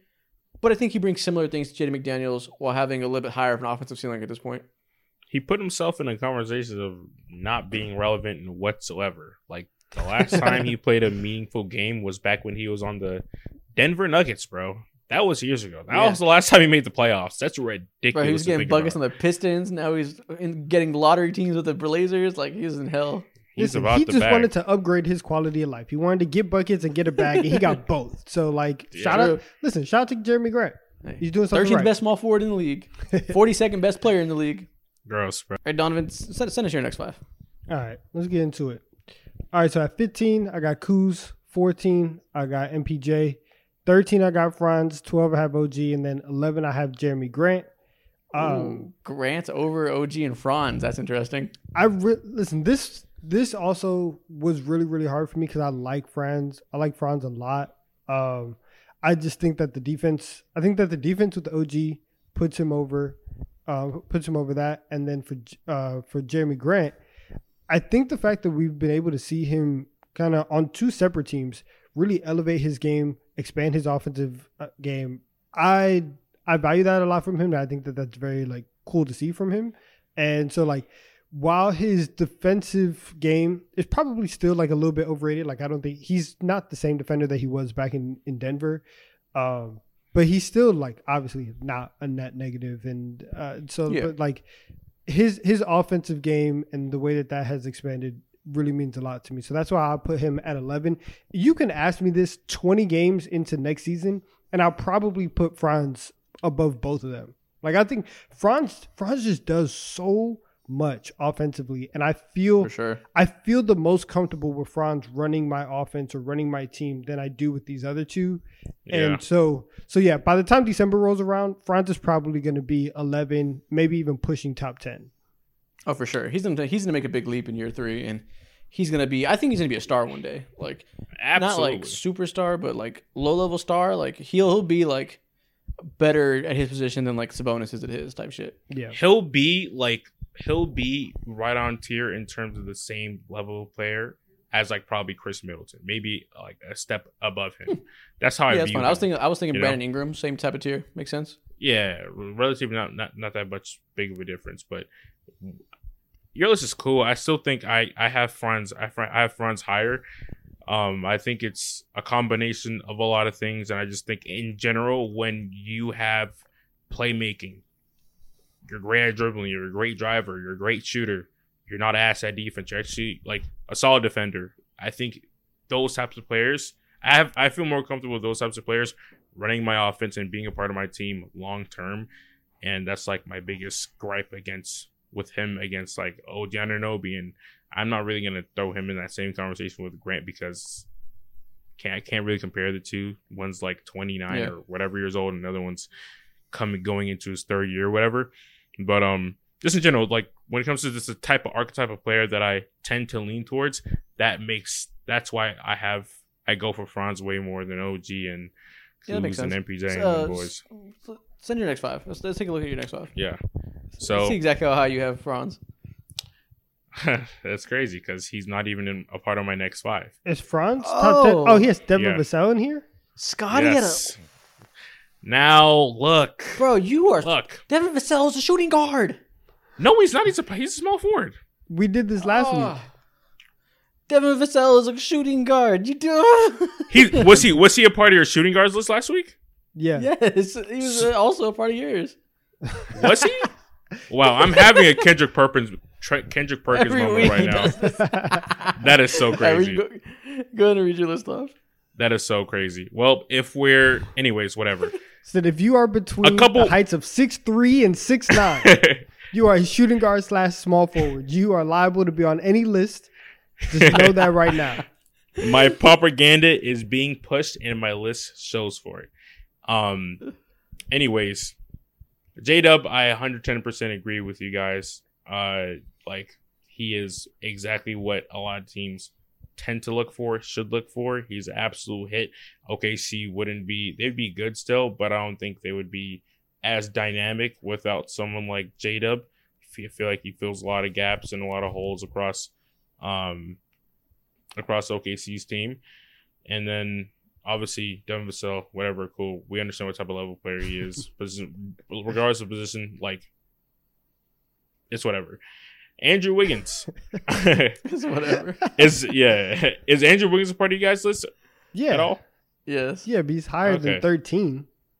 Okay, cool. Well, I put him at 13 just based off of like what the type of season that I saw him have. I'm not really like staying ten was hurt toes year. down. Yeah, exactly. You know, yeah, exactly. But if I'm thinking about Dealing Andrew stuff. Wiggins, yes, of course. But I'm, uh, but if I'm thinking of the type of player that Andrew Wiggins is at peak efficiency of basketball, you can definitely sway me that like, yo, he should be in the top ten list, and that's perfectly fair. OG Anunoby, I don't really need to say too much. I think I, I think you had him in the same range as um Donnavan. I mean, as as yeah, I think I had him on the same range as you guys. Um, and then Scottie Barnes. Maybe it's me projecting. It, it's Maybe- Maybe. I'll tell you that. Maybe it's me projecting. Maybe it's me seeing the situation that he's in and telling myself this is not really optimal for him. But if he was in an optimal situation, similar to how you feel about OG Anunoby or whatever, he'll be a lot better. Now, there are a lot You of fell in love with misconceptions about his game. No, I didn't. There's no world where Scottie was better than OG last year. That's crazy. he was not a better player than OG last year. That is fair to said, say. Bro, I'm not dying. like I was. I was yeah, into TSN. That's fair to say. That's fair to say. that's fair to say. That's fair to say. But this is more so me, obviously projecting. So there's my list. Aside okay. of Vassell and Scottie or whatever, is there any like red flags? I think, I think, I think red flags. No, there's no red flags. I think Wiggins. At, I think Wiggins at 13 and yellow, yellow flag, like orange. Yeah, I, I think he. Yeah, should, I mean, I, I, think he should be the fact 10. that. Yeah, the fact that Scottie's two spots above Wiggins is a fucking rainbow flag. It's crazy. Whoa. Okay. Cut that. Yeah. Not what I meant. Yeah. it's all the colors. Run that back. Run that back. Yeah. Whoa. we'll give you a second chance. Yeah. it's a bright red flag. There you go yeah, that's what I say. Let's go ahead and do my next five. All right. At ten, I have Andrew Wiggins. At nine, I have Khris Middleton. This is where the stars start. At Wow. eight, I have Brandon Ingram. Seven, I have Mikal Bridges. And six, DeMar DeRozan. Okay. How are we feeling? okay. Hmm. I Bridges have, versus Ingram is a hard one. I have the Uh, same. Man. I have the same five, just in different order. Okay, So- well, let's go, let's go into your next five before we even talk about them. Let's do all of our fives next, and then we'll talk about them all at once. Ah man, this is tough. yeah. Did you fuck up? What you- No, this is not tough. I mean, like when it comes Oh, okay, to okay, debating gotcha, certain players. No, yeah. yeah. Uh, yeah. Yes. Yeah, so here's here's my five. So I have yeah, so I have Middleton at ten, Wiggins at nine, DeRozan at eight, Bi at seven, and then Bridges at six. Whew. I think Bridges is, is like that. I'm complete. I have so I- much to say about this five. I am I'm I am completely bought in to everything Mikal Bridges was showing in I I think 27 games in Brooklyn. yeah. I was I'm completely bought in. Okay. Let's do let's do Mo's next five, and then we'll talk about them all. Good grief. All right. Franz don't know. 10. Franz Okay. 10, DeMar 9, Mikal Bridges 8, Khris Middleton 7, and Brandon Ingram 6. We Did- are all over the place. All three of us are so different. Yeah, the Okay. biggest difference is the Mikal Bridges thing for me between you guys, from what I see off of it. But let's talk I mean, about yeah, it. okay. you you have him you have him the, the lowest, but you also have Khris Middleton the highest though. I Yeah. to, I, I won't I won't lie. I had to back up off of off like I had to back off the Khris Middleton hype train. Just the amount of injuries that he's had over the last two years and his inability to really like Very get fair. back to where he was in 2021. That's why I had to drop him to 10.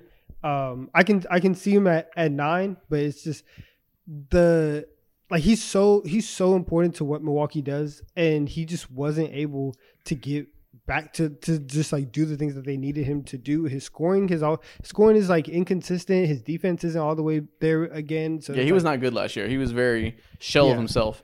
Yeah, I so- give him a little benefit of the doubt just because the people behind him, OG and Wiggins, aren't like incredible. If there was somebody a little bit stronger there, I would have had them leapfrog Middleton, put him back to 10, maybe even 11 as well. It was more so there was just nobody there that earned to be above him. But I agree. He's definitely like, if it's another year looking like last year, we're gonna have to start asking some serious questions about this team's ceiling and his career going forward because he was not looking like the star he should be. I'm more interested in is DeMar DeRozan. You guys dropped him a good amount. I feel like he's still DeMar DeRozan. The team around him just sucks. They have Nikola Vucevic, LaVine, no Lonzo. The team's ass, but he's still DeMar. Even though he's still Demar, I would very much rather have Bi on my team, and uh, I'd rather have Macau. I'd rather have Is that how Probably you say Christian his name? Middleton, How do you say his name? How do you say? Is it Macau? Is it Mi- I have no Mi- clue. Macau? it's not Macau? Michael. It's McCall? Macau. Oh, it's Mike- it's Mc- definitely not Michael. yeah, Yeah, yeah. I know that. I thought you were gonna say that, so I was like, okay. Michael Bridges? I think it's, I think it's Mikhail, but I'm not really sure. I say it's different every time. Bridges. I think I would one. definitely rather have Demar than Ingram. I think Ingram's a little bit overrated. Whoa, wow. Ingram is like he looks the part more than he is the part, where he looks like he's like a true bred scorer. I'm like a true bred star, but like he has a good amount of flaws himself. I don't. What does he do better or more valuable than Demar Derozan? uh, he- play make and shoot threes. They're both. I don't. I don't, I don't think he's a better playmaker than Demar Derozan. I think he's a better playmaker than Demar Derozan. Demar's a pretty good playmaker. For, Yeah, he's a good, way- he's but, a better like- scorer. Ingram's not out here slinging dimes. I mean, Ingram's a solid player. They're but- neither of them are slinging dimes necessarily. This is a mid off that we're talking about that's right definitely now. Not a pro for Ingram. yeah, like Ingram's not the defender he should be with his physical tools either. I just feel like he's a similar mold, but just like doesn't have the same ceiling as a scorer. Like I just feel like Demar Derozan sl- slightly edges him out in most important ways. But the three point shooting is the thing, so I get that. yeah, exactly. Yeah, I I think, think I think with with Demar, the thing for me is he had that really great season, not, not last year but the year before, and Yeah. and it looked like oh wow, like he's like that, that was the best season at least offensively. That was the best season of his career, and so now he's Oh, back. Now he's back to just like regular Demar Derozan, and on a team with like you said with Vooch, with Lonzo out, with Zach LaVine in and out the lineup. I expected a little bit more offense from him in terms of just like getting buckets, and his average dropped like four points a game. And it's like, I, I wanted a little bit more. The playmaking was there. We've seen a couple steps from him, trying to take more threes, trying to be you know more willing to do that. So I appreciate that from him. But I think for for Bi, um, I don't, I don't, I don't know. I I like I like Bi's game. I I think the fact that he does take more threes that really is a, a big factor whenever I'm talking about which one would I want because they are so similar and they are just like right there in the same tier.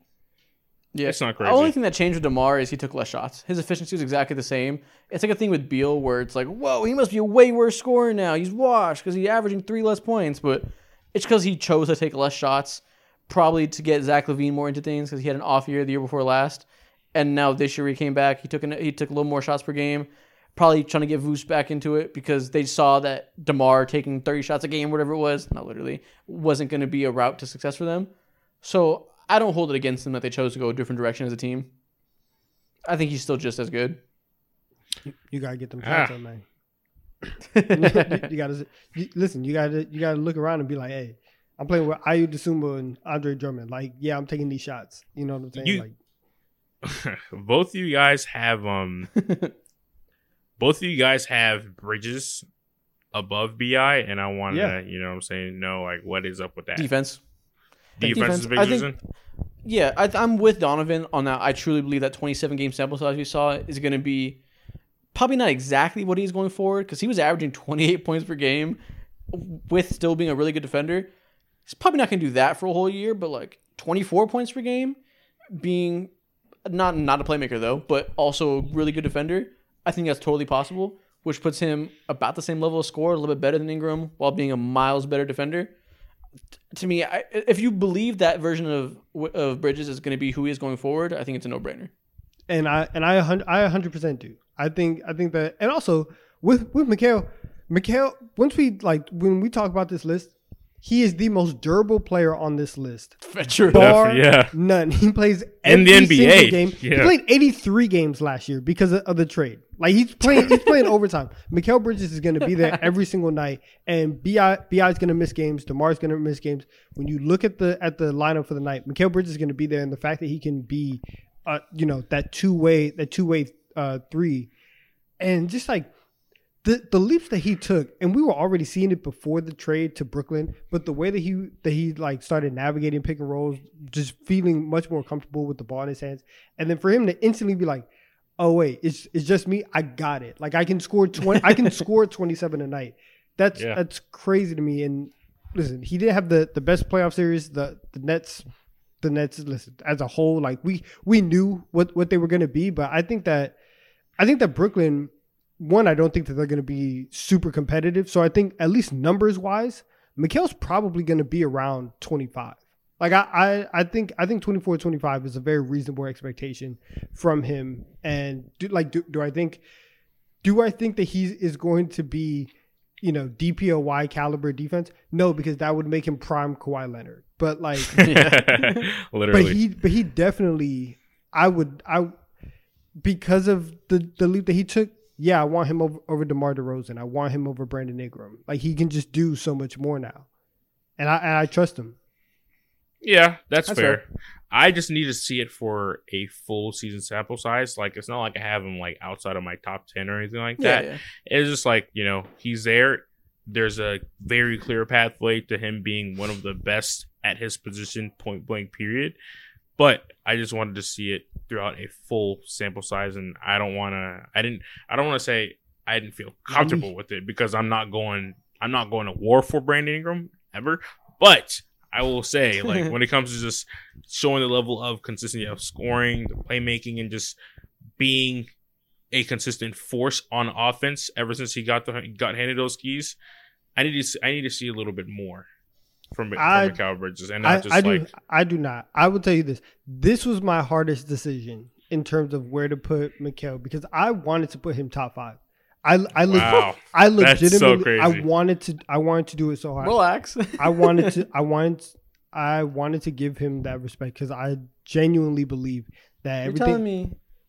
You're telling me you debated putting him above Paul George? no. okay. Okay. No. That's Now what are we that's talking not, that's not about? what- that's not why I debated. Oh, someone Did you else. debate him over Jimmy Butler? No. Oh my God. Okay. Uh, we'll, Let's just wait for it. Drop drop the list. Yeah, drop the list. Drop my drop Yeah. mine My first. next five. Drop mine first. At Yeah. five, I have Paul George. At four, I have Kawhi, uh, uh, Jimmy Butler. Three, Kawhi Leonard. Two, Jayson Tatum. One, LeBron James. You just read off my list too, you bastard. Anyways, Oh, you got I- the same one? Oh yeah, wow, that's crazy. bar for bar. That's crazy. Okay, let's see yours, Donnavan. At five, I have Kawhi Leonard. At four, I have Paul George. Three, I have Jimmy Butler. Two, I have LeBron, and one, I have Jayson Tatum. I think Wow. that for Kawhi and Paul George, they, the fact that they cannot play bothers me. Right? Like, I, if am I the only one who's frustrated that that these guys can't play? That they're gonna miss half the season every single year, and for for Kawhi, the reason why I put Kawhi over over over Mikhail is just the fact that like when he's out there, he is fantastic, but his knees are going to fall off the bone every single year, and it doesn't matter. It doesn't matter if you rest him for all. He could not play from October to April, and in game one of the of the first round, his knee's gonna blow out. It's he's just he's not gonna be there, and so I just his his durability is so bad, and the load management is so frustrating, and it's just it hinders him and Paul George hinders so much of what the Clippers can do and hinders so much of how much chemistry that they can build. I can't have them top three when they're just not reliable. They just aren't on the floor. And so I'll put Paul George there because he's slightly more available than than Kawhi, but they they frustrate they frustrate me so much, and so I'm not giving them top three at all. I think that's you're outlining the exact difference here. You're picking off frustration, and I don't get as worked up about that because I don't care. I, it's, You don't care. I don't You care. Wow. but like I say that because I, it's just a different discussion. I'm not trying to rank like who ha- I, I going off of that is going too hard off of results, which sounds crazy because you you you gave, play the game for results, but I think process matters more. There's no type of, process like, with them though. They Let don't. They don't play enough for. Let They don't play enough for I'm a process about to be had. rankings. Like it's easy to be like, oh, he was hurt, so he's worse. But like injuries are such a part of the game, and so much randomness a lot of the times. Like Kawhi, degenerative knee issue, so he's always hurt, so I get it. But a lot of times, like a lot of stars get hurt. Sometimes a few years in a row you get unlucky. It happens. I'm not trying to rank who's the most available. I'm trying to rank who's the best players. So to a certain extent, I detach from that because it's almost like picking somebody to be number one just because they won the championship. Like you're just picking the guy who had the results. It's easy to, or just like it's almost like you're ranking off points per game. Like yeah, we can all read who scored the most points per game and rank them, but I don't think it's valuable at all to strictly just go off of what happened when you can apply some context into that and it's just it's not what I'm, I'm not trying to rank the most available. they don't have for well one i think for me like the one of the differences is like the durability is the tiebreaker in this in this sense For- That's fine. and it's the it's the tiebreaker from from six to to four and also Hmm. again they don't have a process. They don't have results. They don't have anything to where we can look at them and actually have a legitimate sample size because they're playing two weeks on two weeks off. They they don't they don't play in in the playoffs.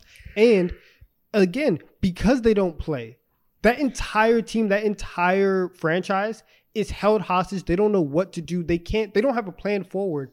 And it's because of them right i'm not and i'm not saying like that they active nobody actively tries to get hurt but it's their fault that the clippers are in the situation that they are because they can't play Unlucky shit happens. Like I don't know. You're right. Like clearly Yeah. Kawhi has an issue. It's degenerative issue in his knees. We know he has injury Paul play? problems, so I get it. But like a lot of these players have injuries. Like just been times where Jimmy missed a lot of games. He just got lucky that he had a healthy playoff run until he didn't. Like it's like and then there's so many small things can can swing these things either way that I'm not gonna. If it's a tiebreaker, that's fine. I get it. I'm not gonna be mad at picking Jimmy Butler over them. Jimmy Butler just had some incredible shit happen. So this, I'm not gonna die on this hill with them. But I just mean in general, when we're talking about injuries, we see on different lists sometimes where players like a Kawhi, like Anthony Davis, like whoever you choose to pick, get dinged a lot for being hurt. And I just feel like we pick and choose who we hold these standards to based off of which one's more annoying, not necessarily which one's like empirically more valuable. You know what I mean? I think a great, But in this great instance, I get it, 'cause example it's of Jimmy Butler. but, so but, it's but fine. even, Yeah. even with but even with AD, like the wh- one of the main reasons. Oh reasons my why, god! What, what, no, hold on. I'm I'm not even about to bash him. One of the main reasons why like I why I didn't believe in the Lakers going into the playoffs was because he hadn't shown for a while that he could stay healthy, and then he did. And so it's like okay, like and you were saying all year he's just had some unlucky stuff. Like it it it's like that sometimes. Okay, fine. And listen, we'll see next year if that was truly the thing. Paul George has played four. He played 48 games, 54 games, 31 games, and then 56 games. He for nearly half a decade has not been has not been reliable. No, I agree. So I- I so it's not That's it's not I- it's not unlucky. It's not unlucky. This is who he is at this point. Okay, well, part of that was on purpose. They're doing a load matching thing to be available, to be available for the playoffs, and we saw this year, he was available in the playoffs. It worked. He was available. It was Kawhi that wasn't, and I agree. For a team building perspective, when you're dealing with two of them that are No, like that, no, it's Paul wasn't available. Paul played in the playoffs. What do you mean? Paul Paul was not available. Kawhi's the one that got hurt. Paul George was there, wasn't he? No, Paul George missed the first round. Yeah, he was hurt. Am I sure? You're, Yeah. yeah. you're tripping balls. They both weren't there Oh. because Russ was Yeah. out there carrying the team. They oh, both Oh went yeah, there. you're right. You're right. You're right. That's- yeah, that's yeah. And it's fuck- tough when you have two of them. It's hard, but you're right. So again, I'm not dying over this. Jimmy Butler over them is totally fair. It's Jimmy Butler, so that's why I'm not like going crazy. But like so specifically, I'm really the one I have an issue with is Kawhi versus PG. Kawhi's just better. Like they're both hurt. Kawhi's more hurt, so you have him lower. That's your tiebreaker, like you said. Sure. I just think that we're trying to gauge who's the best player whenever they're available, when they're you know gauge them as a player. I don't necessarily health is part of it. You're right. Like that's why Kawhi is behind Jayson Tatum for me. Because you know when they're at if everybody's healthy 100 percent of the time, of course Kawhi is a better player, but he's not healthy. So I think it just has to do with how much we're weighing it. That it's a bigger deal for you than just for me because I give more benefit of the doubt. But Yeah. again, I'm not Jimmy Butler going over them is fine. I mean, yeah, if, end of the you, if somebody's falling on your ankle, that's fine. But when your knee just can't stay together, no matter how many braces you put Yeah, on, yeah. it, that's just who you are. It's like, no, I agree. Yeah, yeah, for sure. Kawhi is like it's a degenerative issue that's gonna be a problem forever. So I totally understand. Yeah, for sure. When it comes to your list, Donnavan, your reasoning behind that, I understand and I agree with you to a certain extent. Things just change, expectations change, and like this conversation changes when you're involving health rankings and all that. Like when it comes to having, for example, Khris Middleton on our list and stuff like that. We, ha- or at least I had him in different places compared to you guys because of health reasons, you know. And when you're talking about Kawhi Leonard specifically, like the, the conversation is different, even though like similar sentiment applies or whatever, you know. Um, I think that just overall expectation, consistency, and all that is just where we see the big differences. And I'm not mad at it. I can understand it. I ha- my thing is when Kawhi Leonard is there, like I know exactly what he is and what he's going to do, and there hasn't been a second where he hasn't proven that whatsoever. And you can say similar things about Paul George as well, but overall, I feel pretty comfortable and confident with like, yo, like if he's he's not on the court a lot because of a bunch of misfortune and stuff like that, but when he is on the court, he's that dude. Yeah. Yeah, I just think in general, like, this isn't the right conversation to make the point I'm making because, like I said, it's very understandable for this list to put Jimmy there above PG and Kawhi because of his injury issues. As a tiebreaker, that's fine. I just think in general, over the last, it really is because of Anthony Davis and the fact that he's a Laker and it's a big part of narratives that the NBA world has got become extremely critical of guys that get injured in a way that I think is like bad for how we talk about the game. Like, not necessarily you doing Ryan Donnavan, but we all like become victim of this way these narratives work where we act like it's like a fault in these players, like they did something wrong, and we're just so extremely just negative about guys that get hurt a lot when really it is misfortune. It's a part of the game. It, it really comes back with Anthony Davis. He, in the last four years, he's had two healthy years, two not healthy years. All that comes down to is did somebody fall on his knee awkwardly or not? Like there's so much variance in this type of stuff, and we treat it like it's not variance. You know what I mean? We act like it's something that's part. It's we act like it's equal to what they do on the court in terms of their skills, when really it's just bad luck. That's a risk at every single corner for every player. Like if KD was on this list, we'd have him high. He's also been hurt in very detrimental times over the last five years. You know what I mean? Like Yeah. it's, we, we pick and choose how we apply these things, and I think it's just a weird thing that's become more prevalent over the last like three or four years. I mean, listen, KD would be sliding on my list. He would, he would be sliding because he Oh can't because he can't play. He can't play. Yeah. And listen, if- One- if you're if that's a part of your Yeah. criteria, that's fine. Like availability is important, just not necessarily for the way I'm thinking about this list, but I understand in terms of value. Yeah, exactly. And one thing that I like to emph- emphasize too is like when it comes to just the game of basketball and quite literally every aspect, luck is a major factor and it's important. Like, you know, like we had sure. when we're gonna look back at like someone like CP3's career, you know, he had po- quite possibly like one of the worst luck we've ever seen Oh, no, from that happens every year. point guard of his caliber, his quite literally every year and because of that, yeah, and because of that, like no one's ever going to see his ranking is not in my mind where his game speaks to, you know, and Yeah, yeah, I get that. that's part of luck. Luck is a part of the game. You have to have luck in order to be where you have to have luck in order to be in the upper echelon of the NBA overall. You know, so I'm not mad at all. Yeah. I can understand it. I don't have the same values necessarily as you, Donnavan, but you have very valid points, and you know, like Yeah. solid. Yeah, for this argument, it makes total sense. It's just like it's like I said, it's so lucky. Like the difference between this year for the Lakers and 2021 was that somebody fell on AD's knee at the end of the regular season. He missed the playoffs, and this year he didn't. Like it's shit like that can swing narratives so hard that it, it's always tricky when we're discussing injuries. But with that being said, that is not the case with Kawhi and PG. They're detrimentally hurt all the time, so I totally understand. But like, see, I understand that as far as putting Jimmy Butler above them. But if you, you you didn't do this, but if you were to put Bridges over Kawhi, then I would be like, come fucking on. Like, let's give him credit for what he does when he's on the court. But I can't be mad at Jimmy Butler. Yeah. What I we are ignoring the biggest elephant in the room right now is that Donnavan has Jayson Tatum at number one, and we both have LeBron. it's we for the same talked about that reason. at all. It's probably for the same reason. Health. Yeah, let us know why you have Tatum number one. Right now, I think Tatum is a better scorer than than LeBron. Um, Okay, I I, that's I, not crazy to say. I, I think I think that, that he's that he's there and he's he's made the the jump. I think for him, the one of the things that like we wanted to see him do, and he was doing it a lot early in the season, and then as the season like went on, it kind of like you know went in and out. But Tatum getting to the free throw line consistently was a big part of why he started averaging 30 points a game this year. And so I think him being able to put that pressure on the rim really has helped his offensive game take, you know, take another step. So I think I, I think he, he's a better scorer than than Bron right now. Uh this is also a guy. I think I think defensively very comparable. I think LeBron. Um, there was there was a stretch where like LeBron wasn't great de- defensively, but like Tatum's but, a better defender. That's but, but like he he- but like he's back, so like there's that.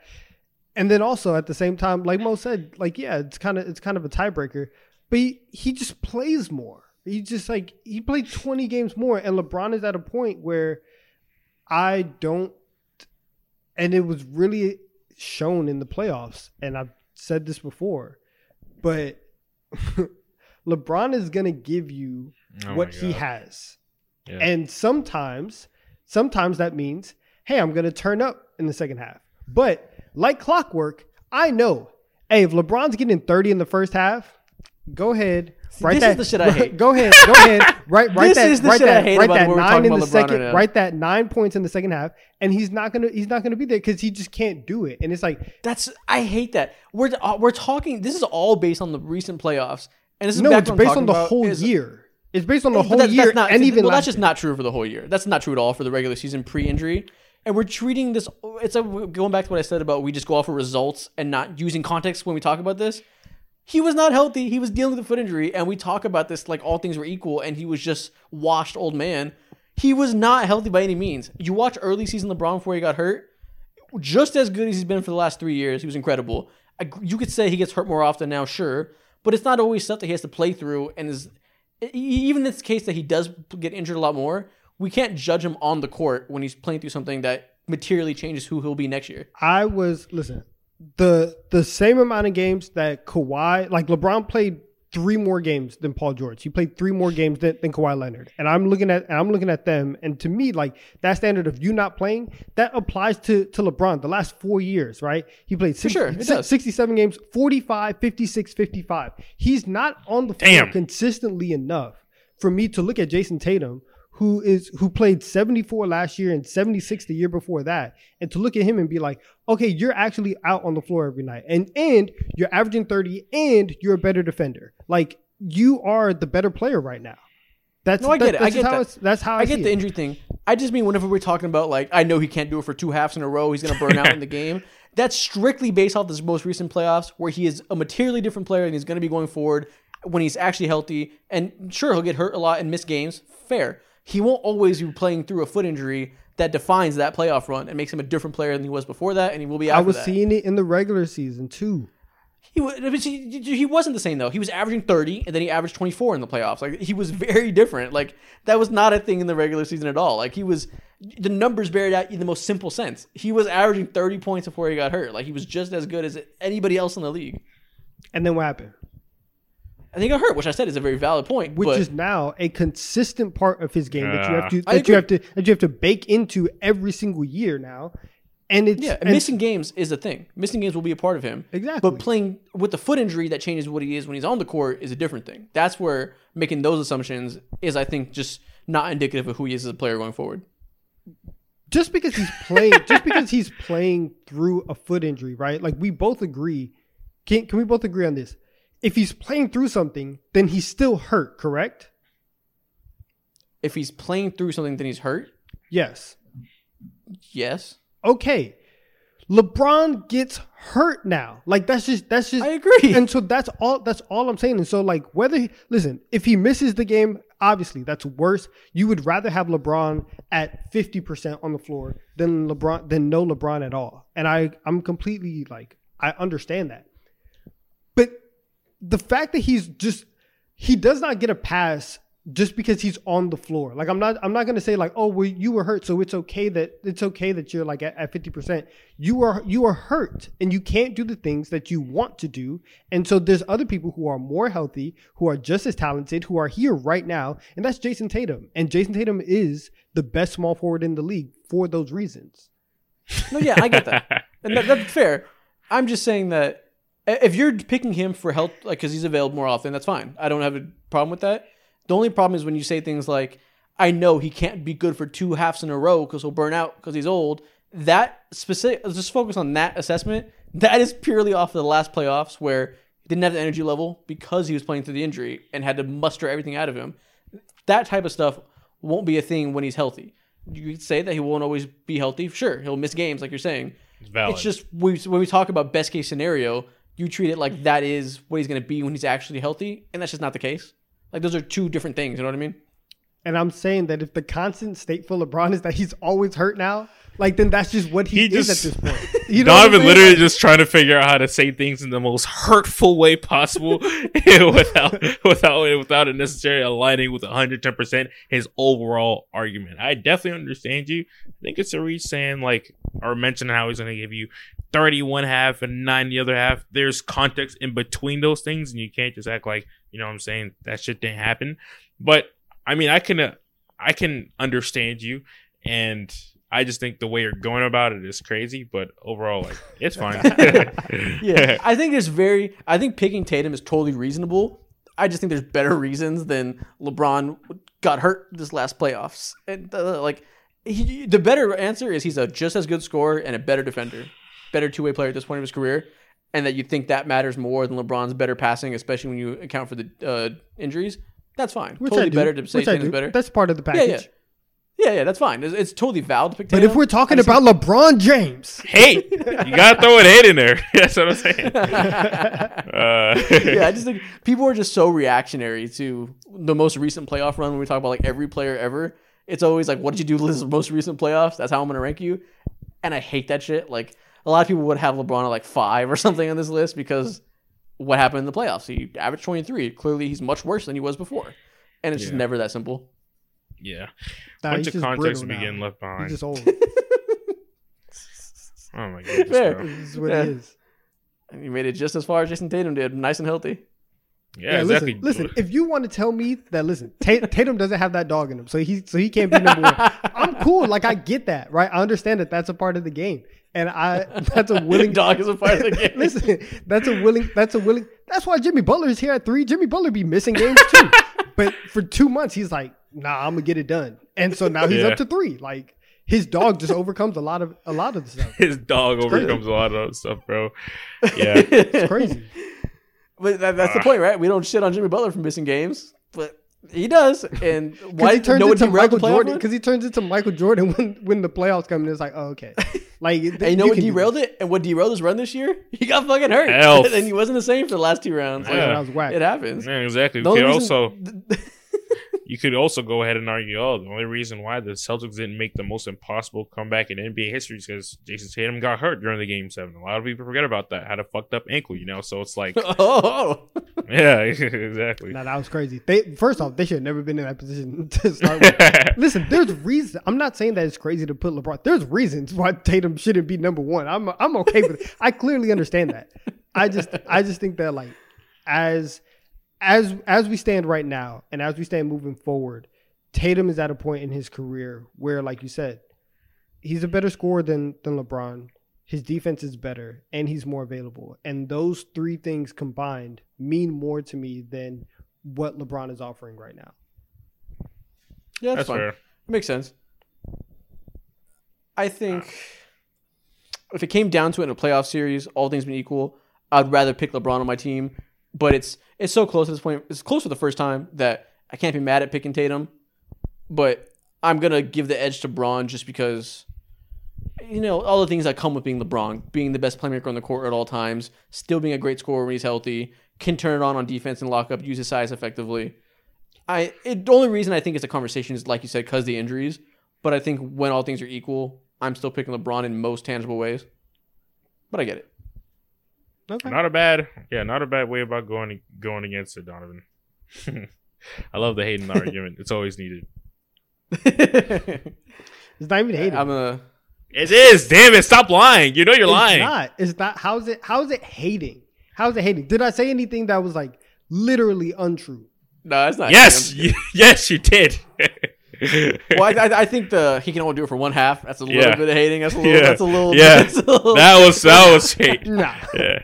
I disagree. that talking point's a little ridiculous. I disagree. That's that, that is an example of one game in particular. Yeah. The last game he played. That's the only time that's ever happened. No, that's not. That's not true. That's not true. The, My bad. The last four games he the played. Thirty. listen, the thirty. The thirty and nine. Yes, but the, the but the fact that like I. It was kind of like tracking Anthony Davis's points for the first two for the first two rounds. Where you're like, Oh he's, my god. where it's like, listen, he scored thirty. I know he's giving me 15 the next the next game. Like, Yeah. like it's Uh, just, it just is what it is. yeah, I get it. Either way, like most people, if you pulled it right now, LeBron would win because he's LeBron. But a lot of people would pick Jayson Tatum. Like Jayson Tatum is at the point where you can't be mad at him being number one. Like he's that good. Yeah. Like you said, just no dog. So I don't want no, to see it. dog. That's Oh. Negative shit. dog. That's fair. Y'all It's hear okay. that? I think so. It's coming is from. it? What is it? I, I hear Quasimodo with the Crown Eater surrounding him, climbing up the tower, ringing the bell from the rooftop. It's TikTok Shit. time. Let's get into it. Let's get into it. Oh shit! Yo, they're thirsty for that shit. Holy shit! Trying to drill into our doors. Bootleg Oh, no. airborne was that? As always, we're gonna start with the draft. This time, we're gonna do a draft of players who never won MVP. It can be current players, retired players. Only thing that matters is they don't have an MVP under their belt. I, I, I I have to. I have to bounce last time. back. I have to bounce back. The last couple drafts, I'm not gonna lie, I've been selling.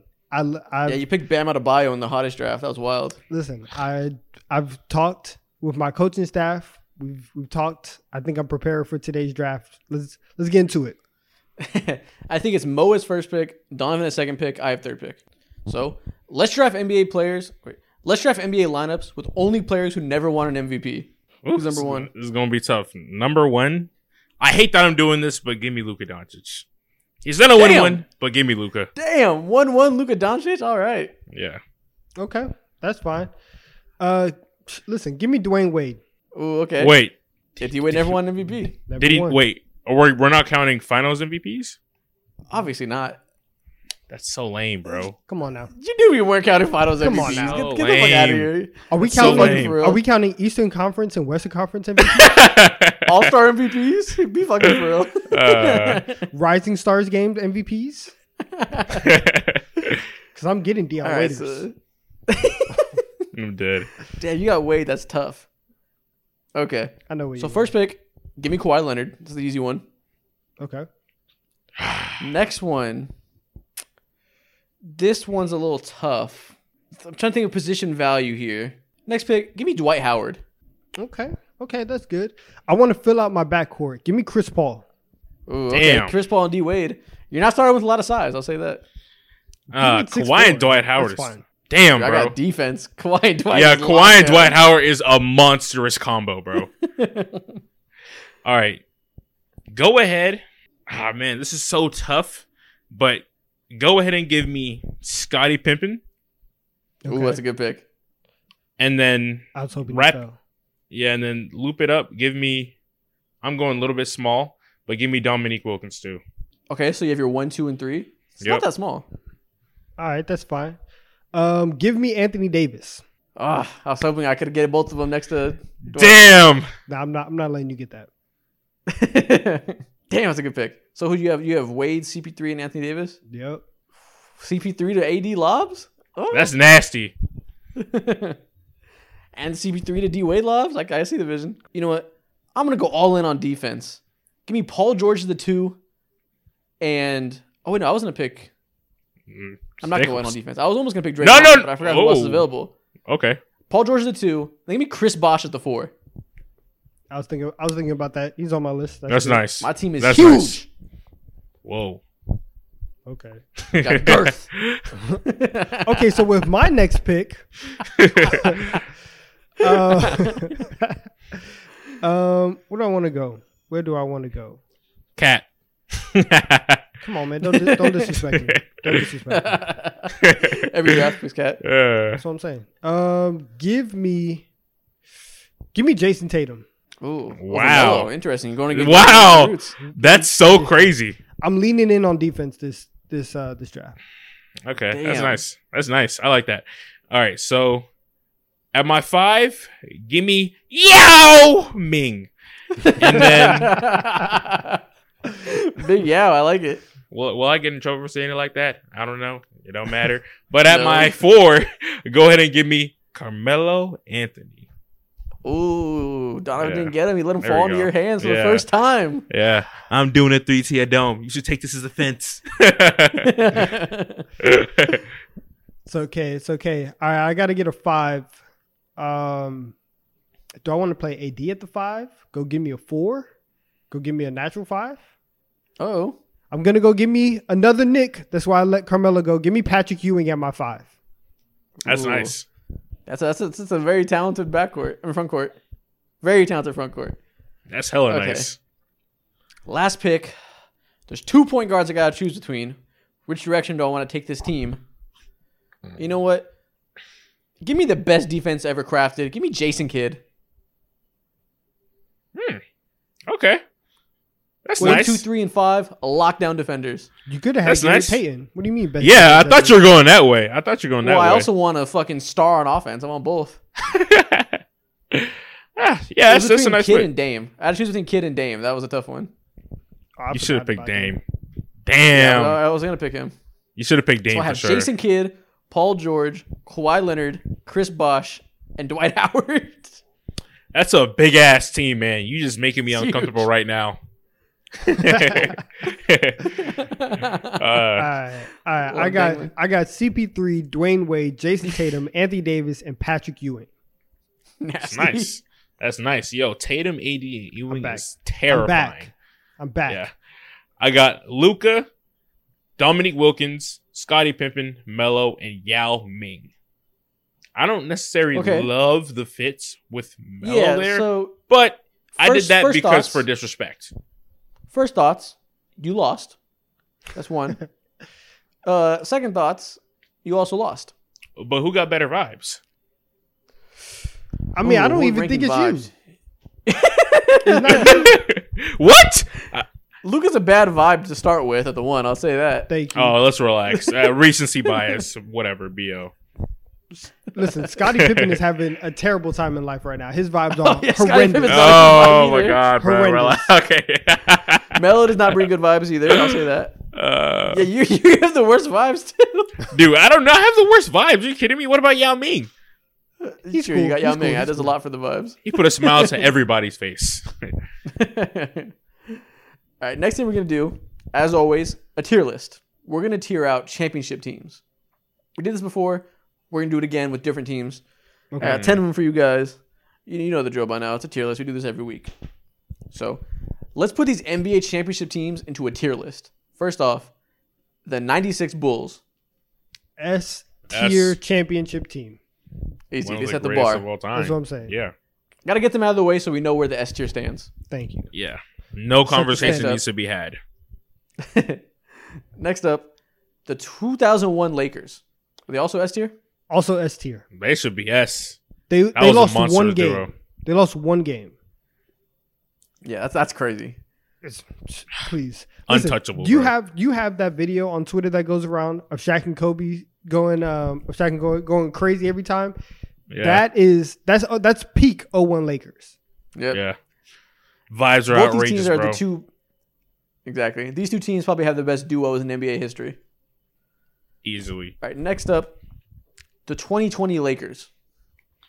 Uh, s- this tier. I mean- you started off so high, and now we're dropping off a couple tiers, and I'm Yep. thinking maybe C. Not C. I was thinking not C. B. I think I was it's gonna B. say B. B. Yeah, They were the number one C's seed. Like like going going into the year, they were they were really dominant. They didn't lose games if they were up. Like True. after after the third quarter, LeBron was still healthy. AD was healthy. AD had a jumper. Like, I, Yeah. They're good. Yeah, you had you had an elite defense, the best player alive, still damn near at the peak of his powers, with arguably the best version of any teammate he's ever had in that single season run of AD. I think it's at least B. I'm going B. Yeah. I think that's fair. I'm not gonna go tooth and nail with that. I think B B is fair, but man, that's but such is it a Mickey Mouse now. ring? Is Oh it my a Mickey Mouse ring? Are we putting it in C for that Next, reason? 2015 Warriors. Oh, this is D. D or C. Ooh, D. Yeah, D's, D or C. Ooh, D is harsh. D or Come C. Say okay, C. I'll say C. C. I'll say C. They won like 67 games. They were great. Like, it's easy to say they're not a high quality championship because they beat LeBron when he was really injured with no teammates. But they, they would have won either way, I think, that year. Uh, I don't know if they would have won it either way, but anyways, like regardless of the fact, I, this is the worst version of the Warriors, which is insane to say. Uh, so and like looking at their roster, the whole strength and numbers thing was beautiful basketball, but when you're comparing them to powerhouses like both of these Laker teams, the Bulls, of course. Like uh, it's clear as day. This is one of like not the best. This is not the best championship team. I mean, Yeah, I don't know. Listen, I don't fair. listen. I don't know if Danny Green could have held Leandro Barbosa. Oh my god, I don't know. I don't know. Maurice Speights. That's what I'm saying. Mo buckets. Come on, Peak Shaun Livingston.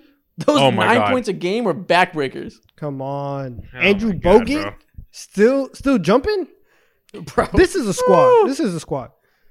don't get me started on Peak Harrison Barnes. Easily one of the most irritating teams too. Festus Ezeli coming off the bench and giving other teams fits. Oh Damn. Oh my God, Festus Ezeli. How could I forget? Wow, what a guy. All right, next up, 2023 Nuggets. The hard one. This is This is B? weird. A or B? Are they better than 2020 Lakers? Oh, this No. is so tough, man. If they are, they're just barely better. So I feel like they might be in the same tier. This is tough. I think This they're a hard. B. I think they're a B. It's hard, I think, but yeah. I think maybe B for now, but I won't be shocked if you look back in a few years and realize they were A. uh, I'm gonna go A. man. am gonna go A. I think I think having Nikola Jokic at his like apex right now, and we don't even know if it's his apex, but like at the peak, at, maybe right, but like you have a guy who was stunned for MVP, average a triple double, and when you have that centering your offense, everything else is good. Jamal Murray was on fire. Michael Porter Jr. was good all, all year. They lost four games in the entire playoff run. Like, probably has to be an A. They made it look Yeah. easy. Like that was one of the most sweatless finals runs you've ever seen. Yeah, and There's there was never a a doubt. I'm going and A. there was a certain no, actually, and there there actually was it out for the Denver Nuggets too. Once the whole KD thing happened, everyone was like, "Oh, like this is the team." A lot of people, including us, like Oh, had sure. a lot of our money onto them. So it Yeah, may but once an the A. playoffs started, once the playoffs started, every matchup they had, nobody thought they were going to lose once the series started. Yeah, yeah, exactly. So Or not even Am- that. Yeah, just they never they never were at risk of losing in terms of what was happening on the court. We thought things prior going into it, but once the game started, they never struggled. are we talking ourselves into an A right now? Let's do it. I think we are I, there. I, at A. I picked A. okay, let's do it. A it is. That's nice. The 2013 Miami Heat. Also A tier. Ah, Also A tier just because of how great LeBron was. They can't um, go into S. They can't cross that str- threshold. No. They can't go 'cause, into like, S. If you had, nah. if you said 2012, because D Wade's knees were like just starting Okay, to give out. 2012 Heat. 2012 Heat. S S tier. Ooh, S, okay. S tier. The shooting that they had, the yeah, the shooting that, that they had, Chris Bosh like playing playing that five, them kind of moving into like this new small ball era. You know, they were able to catch the whole league off guard, like not off guard, whatever, but like Yeah, yeah, yeah. I I think I think them and also defensively, they were a team where they were able to like they could lock in for five minutes and blow the whole game open, and it, would- it would Yeah. just be a wrap. So I'm going S tier. Wow. Exactly. The ceiling was crazy. They had more variance than teams like the Lakers or Bulls, but their ceiling was as high as any team we've ever seen. Like I said, when they locked in, they were unfuckwithable.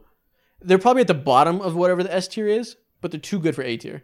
Okay, cool. Uh, that's okay. That's that's fair to say. I was gonna ask. I already know your answer, but 96 Bulls versus versus 2012 Heat. Who you got? Yeah, the, the Bulls. The Bulls are just a more complete team with the the teams the team fit together better and had less holes than the than the Heat had. They were more Yeah. talent oriented rather than fit. Yeah, absolutely. And as to uh, what Donnavan said back when they made those lineup adjustments and stuff like that, that was super early in the new era NBA that we're slutted out with today when it comes to the spacing and shit like that. So I agree. S tier, Okay. below tier, S tier. The 2008 Celtics. I hate that team so much. we got to go B though. We we have to go B. Their defense was also ridiculous. They were holding people Yeah. under. And listen, it was a different time, but they were holding people under ninety points a game. Like they were different defensively. They were deep too. Like they had, like I said, the first big three of the modern era, three stars, legitimately. Rondo was no slouch. Like th- they the B at minimum. Be at minimum minimum is fair, but easily one of the most annoying championship teams ever, bro. Ever. Paul Pierce over here claiming that he's better than D Wade. Oh no, he's Oh, he's, a, he's a wild boy. Yeah, in terms of likability of talent, this is an F tier. But in terms of quality of players, it's a B tier. Y'all better than me, man. I get in my emotions. I rank them. They're not even on the radar. All right, next up, the 95 Rockets. This is a this Peak is Hakeem. it's a this is a, a D tier. It's a D. D. Okay. They get they get actually that this seems kind of mean because like but they were coming back a lot. Like they were that's like I think 95 is the year that like that Clutch City got got like pinned on them because they were they were down in nearly every series, but like they like Clyde Drexler was still good, but he wasn't you know Clyde Drexler and, Exactly. and Hakeem. It's like it's an okay team, uh, but I still think that they get beat by a I lot of these other ones. That's what it comes down to is that they have Hakeem, who is as good as any star ever, debatably, at that point. But 2 through 10, compare him to somebody like the 2015 Warriors, the supporting cast isn't quite as good. I don't think they'd be able to beat the other powerhouse champions of all time. they get washed by Easton. I think they get not washed. I think that's a little bit disrespectful to say, but I don't think about it twice when it comes to matching up that team against a team like the Warriors or the Celtics or Lakers, obviously. So yeah, Yeah. They would have beat the Bulls though. I will say that. the Bulls. Ooh. Yeah, Ooh, Ooh. pre pre Rodman Bulls. I think they I think they beat them. That's Mm. not crazy to say. that's another Next up. conversation. The 2011 Mavericks. Oh, that's like a I don't I don't like these guys. F tier. what? I I don't think like it's a Jason Terry. It's wow, D dude. Or, It's D or low key F. Like, It's a, it's an inspirational no, it run. can't be F tier. yeah, No, it it's an inspirational Probably- run, bro. It's probably C tier just because of like the run that they had to get there and the people that they knocked off. Uh, I think talent wise, they're very comparable to the 95 Rockets, I think. I think they're closer to the Rockets than they are to the 2015 Warriors. Wow, so fair, we're putting them But deep. they were knocking people. They knocked off. They swept Kobe that year, and they beat Durant in like five games. Like they they were they Five were games quick is with it. crazy. I can't, Yeah. I can't remember if it was five games. I think it was quick, but they were quick.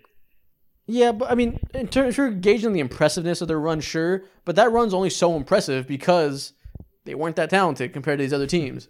If they were as talented as other teams, they would they would have did what they're supposed to do. But it was impressive because they were not supposed to be doing this shit with Jason Terry, Jason Kidd, and DeShawn uh, Stevenson, Shawn Marion. Yeah, like Shawn Marion, Tyson Chandler, I think it's got to be D. Same same logic as the Rockets. JJ Barea. Now that's I got you in my That's- heart. You will see in my heart. That's terrible. Next up, the 2010 Lakers. Uh this is kind of hard to rank. Yep, Kobe and Gasol champions. Th- Is this there? It's not. It's not an A, No, No, so it has to be a B probably a C. or a C. I'm thinking a C. I'll say C. I'll say C. They Yeah, they're they're not an all-time defense or an all-time offense, so they're not someone like the Celtics who have that one unit you can point to as being one of the best of all time. And it's not the best version of Kobe either. They don't have like the top tier player at his peak, like like the Nuggets do with Jokic. they just got it done. Yeah, they just they just they happened. They They, just got, got it. it They done. Who was in front of them? They beat who was in front of them. Man, Yeah, Not a I'm particularly with that. remarkable I'm, team. I'm okay with that. yeah, I ain't. gonna- I ain't gonna argue about that at all. See, Nice. Look at this list we got. So we got S tier is the Bulls, Lakers, and Heat. A tier is the Nuggets. B tier is the Lakers and Celtics. C tier is the Warriors and Lakers. And D tier is the Rockets and Mavs. a real quick question: Is there an F tier team that exists that's won a championship? I was thinking that too. if so, let's put them on a Yeah. list. Probably back in the day, like teams from like the 70s or some shit that just like Damn. snuck one in. But like nobody that comes to mind. I don't know. Is the okay. 2004 Pistons an F tier? Shit. Nah, You you got to go D tier Do we? Why?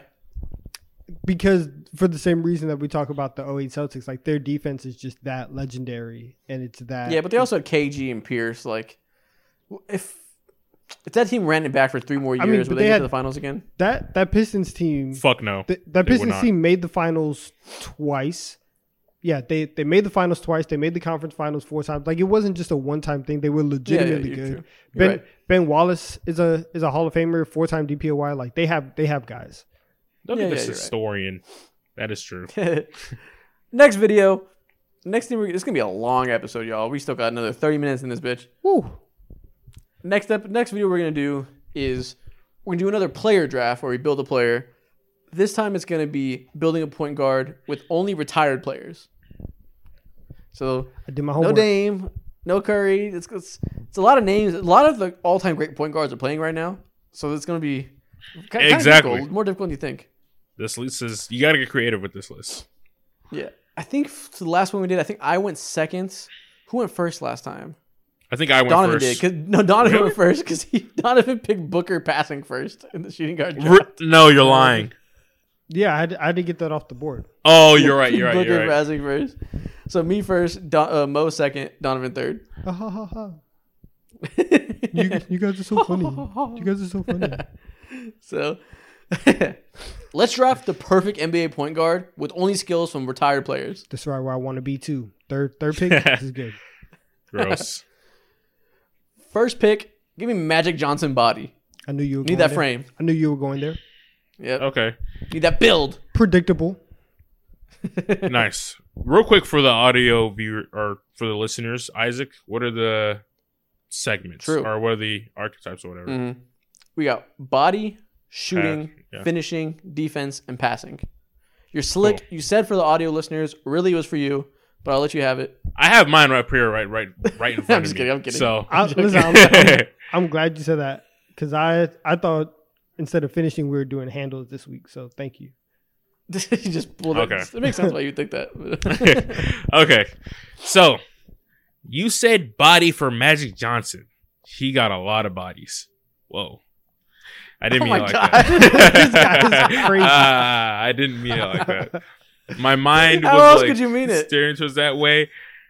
Like I meant to say he had a lot of body, not bodies. But No, then my you mind was didn't. like No, you didn't. You were There's making no the other way you were making the Interception. joke. You were making the joke. Stand on it. Ah, you your caught me, you pick. caught me, whatever. Make whatever, your pick. Whatever, whatever, right? So for passing, there's a lot of great options. Go ahead and give me Ah, yeah, I, I just stumped myself mentally, bro, because there's so many fucking Man, good stalling. options. Pick a But give me player, pick a Jason Kidd, whatever. Give me Jason Kidd. All right, that's cool. Okay, let me. Okay, we're a point guard. Let's do this. First off, give me defense. Give me Gary Payton defense, Ah, that's a great pick. and then for rebounding, give me. Rebounding There's is no a- rebounding. no, Dang, what? I had that. I had that written down. My bad. My bad. Why the fuck all would you good. write that rebounding? We've never done that. I don't know. I, I'll, I'll, and then for body, give me Penny Hardaway. Okay, Penny's a good pick. There's only two really tall all-time great point guards, so you, we, we got them both. Damn. Like I, I'm mad I didn't get Gary Payton. Gary Payton's a big advantage. Yeah, that sucks. Six nine for me, man. lockdown. Yeah, we're good. We're good. Six seven, but yeah. That reeks. Okay, so for Six shooting, nine issues. me go ahead and give me. go ahead and give me Steve Nash. For shooting, you said? Yeah. Okay. I'm gonna pick. I gotta delete the guys you picked off my list. There's a lot of options here. For shooting, give me Steve Kerr.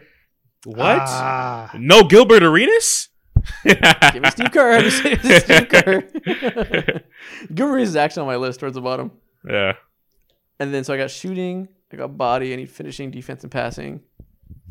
I'm gonna bet one of these. Actually, you know what? I'll just take them now. For defense, give me Walt Frazier. that's good. Okay. that's good. Yeah, Okay. That's lockdown at six nine. Oof. I That's fixed fine. Magic's one weakness. Okay. So for finishing, go ahead and give me Baron Davis. High flyer. I need it.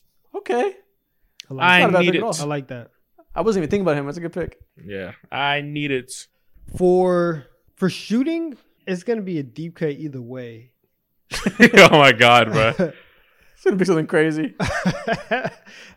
I'm i I'm gonna just do it because I because I want to say his name. Give me Mahmoud Abdul Rauf for shooting. Oh, that's nice. That's hard. That's, That's a hard. nice deep let, cut. me, let me get him for shooting. Respect. Got the off the dribble back. in. I like it. Yep. And Respect then the OG Curry. yep. And then for finishing, give me Isaiah Thomas. OG, Damn, I was OG, gonna pick him next. OG Isaiah Thomas. That's a steal. Nice. Nice. Nice. Okay. That was so my next pick. Fuck. all I right. think I'm here. Guys, I think I Guys, I think, I am here. I'm proud of myself. All right. So for defense, give me Chauncey Billups. Underrated. A lot of people ain't. Okay. A lot of people forget Okay. about that name. Um. Yeah. My All right, guys. I'm gonna pick the steal of the draft here. Give me Kevin Johnson for finishing. That's good. That's you want to good. talk about a high flyer One of the best point guard dunkers of all time. Slept That's on. good. Baron Davis catching more highlights than him, boy. all All I got left is passing. Give me the all-time assist leader, John Stockton. Lame, phony assists, fake assists, fake stats. Fake assist. Get your shots.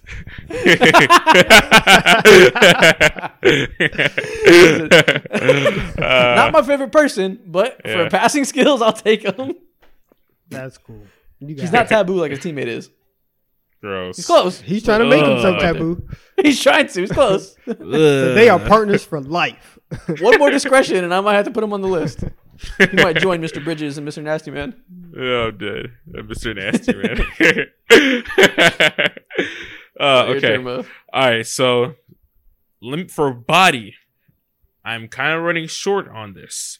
But, Literally. yeah, for the sake of vibes, give me Shaun Livingston. He ain't okay, the got the fastest out here. guy. He big as hell, and you gonna feel him when he's up on you, bro. Big as hell. yeah. That's funny. All right, for passing, um, uh, yeah, let's go here. Give me Rajon Rondo for passing. I knew you were gonna pick that. W. It's a good Yeah. pick. That's Take what I would have picked. It's an amazing Nice. pick. Two points, All right, so 25 got- assists. oh yeah, my guy's a Hall of Famer. Yeah. My guy's They're a all Hall of famers. Famer. yeah. They're- These are all the best players of all time. Uh, I have I'm in the inner Magic circle of the Hall Johnson's of body. Magic Johnson's body. I'm large. Steve Kerr shooting. Kevin Johnson's finishing. John Stockton passing. And Walt Frazier defense. Go watch your highlights. Go watch your was just- highlights. know I who Isaac's about talking say. about. I I I picked straight about geezers. The comments aren't gonna love my player because they don't know shit about Kevin Johnson or Steve Kerr or Walt Frazier for that matter. But my player's nasty.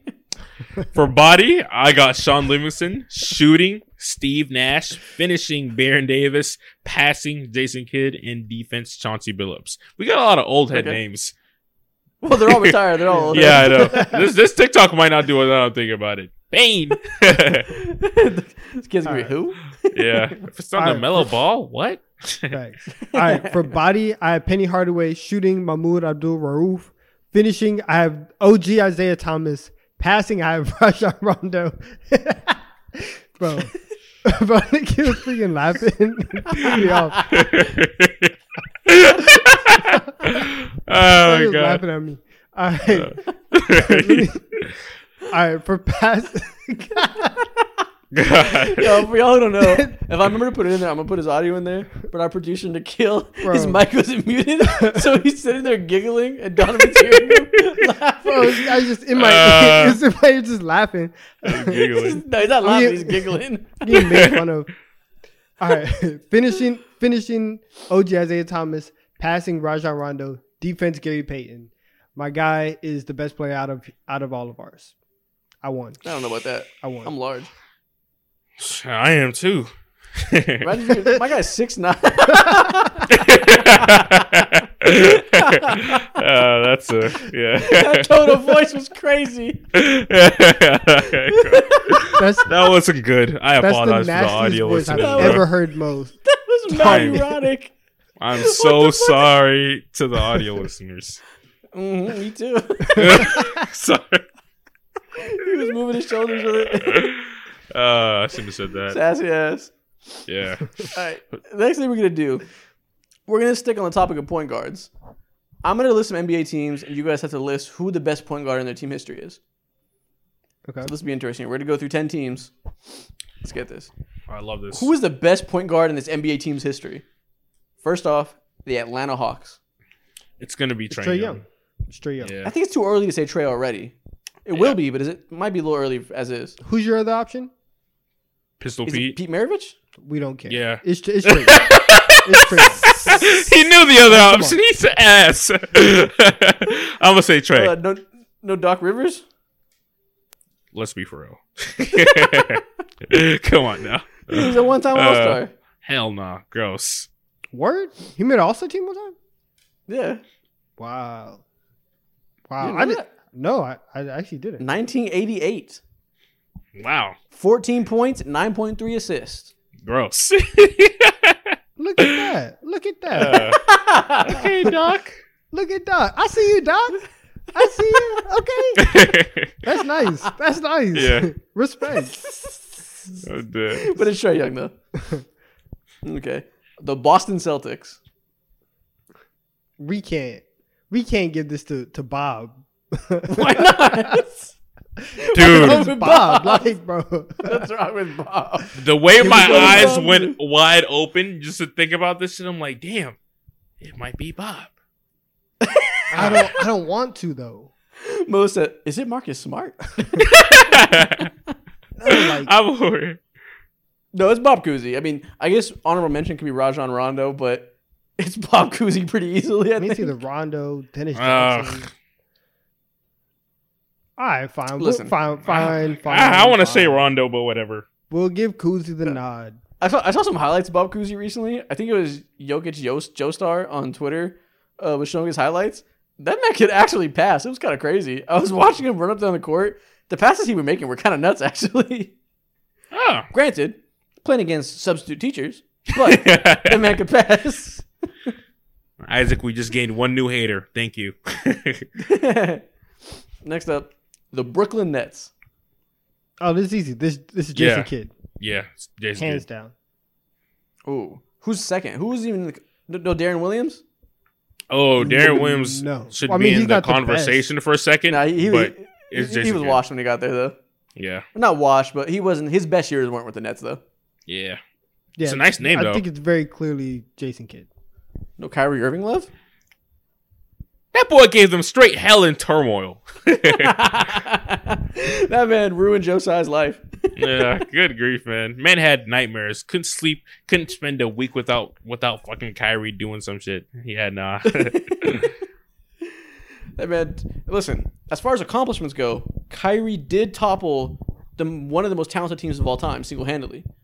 It was his own team, but he still did it. Yeah, it's messed up, but it's true. Facts. nah, it's Jason Kidd though for sure. The Chicago Bulls. It's Derrick Rose. Uh, yeah, to the D. Rose. Yeah, D RP Rose. knees. It's Derrick Rose. That one year, that one year does it. Is nobody else in competition? Nah, Yeah. Not even thinking about it. Who do you want to talk about? Yeah, I think you're right. BJ Armstrong. I don't Armstrong? even know. Shit, the fall off is Who? crazy. Kirk Hinrich? Nah. Oh my goodness, I'm bro. okay. Steve Kerr. And I'm okay. Name another point guard Ron who has a name. Name another point guard who has a song by Lil Pump. It's D So Rose. listen. Listen. Easy. Lonzo, Fair Ball. Lon- Lonzo Ball for the first 20 games of the- Oh, Legendary. I think if you just look at Derrick Rose's October through January of 2011, that alone for a career would be enough to be number one on the Bulls list. I agree. Damn. I agree. He was like that.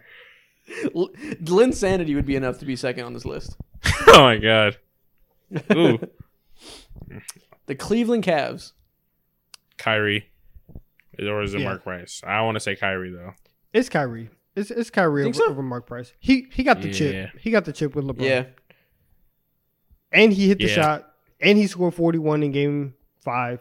It's Too it's many Kyrie. memorable moments, bro. Way too many memorable moments. Help uplift that organization when it really matters. yeah. But Kyrie did. Kyrie did what? Seven years there.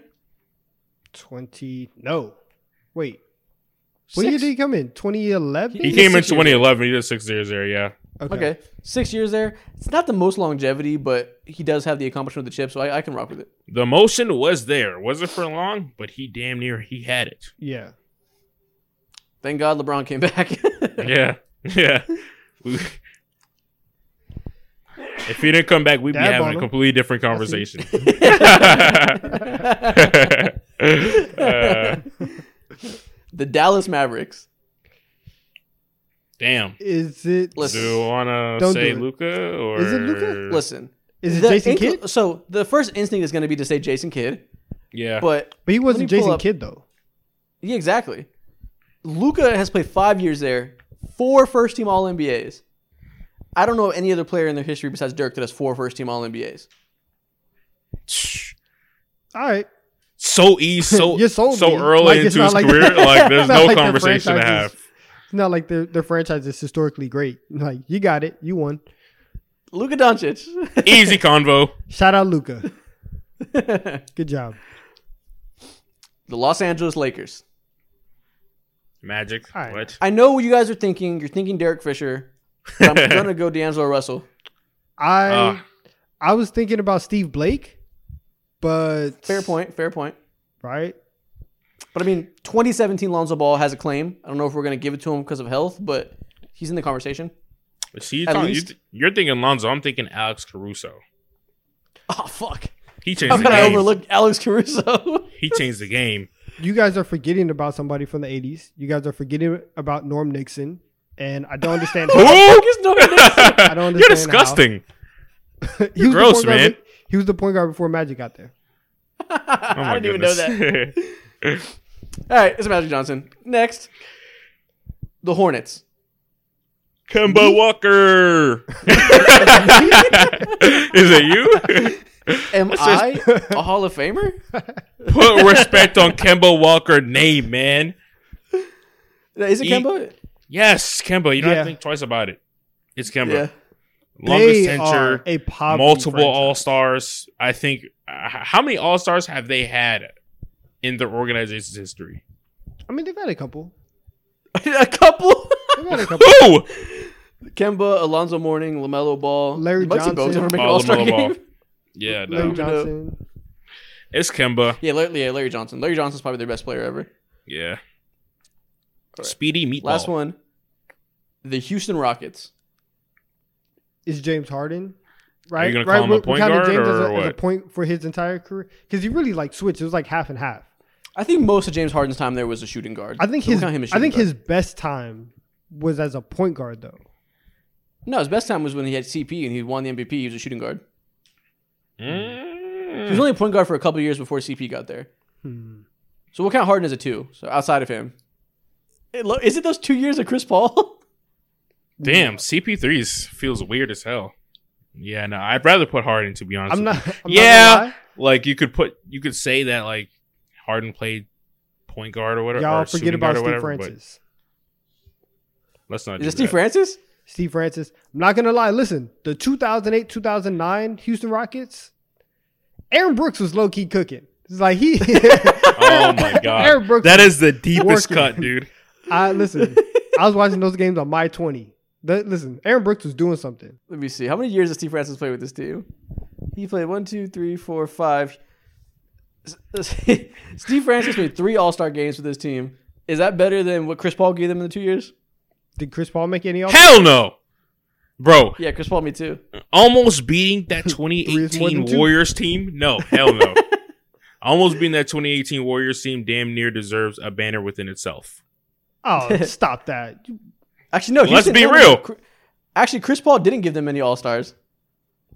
Yeah. So Steve Francis, congratulations. Oh my god, bro. You're- you're CP3 the- almost Steve beat Francis. You're the best. C- CP3 almost beat one of the greatest teams of all time. Give him his respect. He didn't Chris do Paul's greatest accomplishment in the Rockets uniform was choking. Congratulations.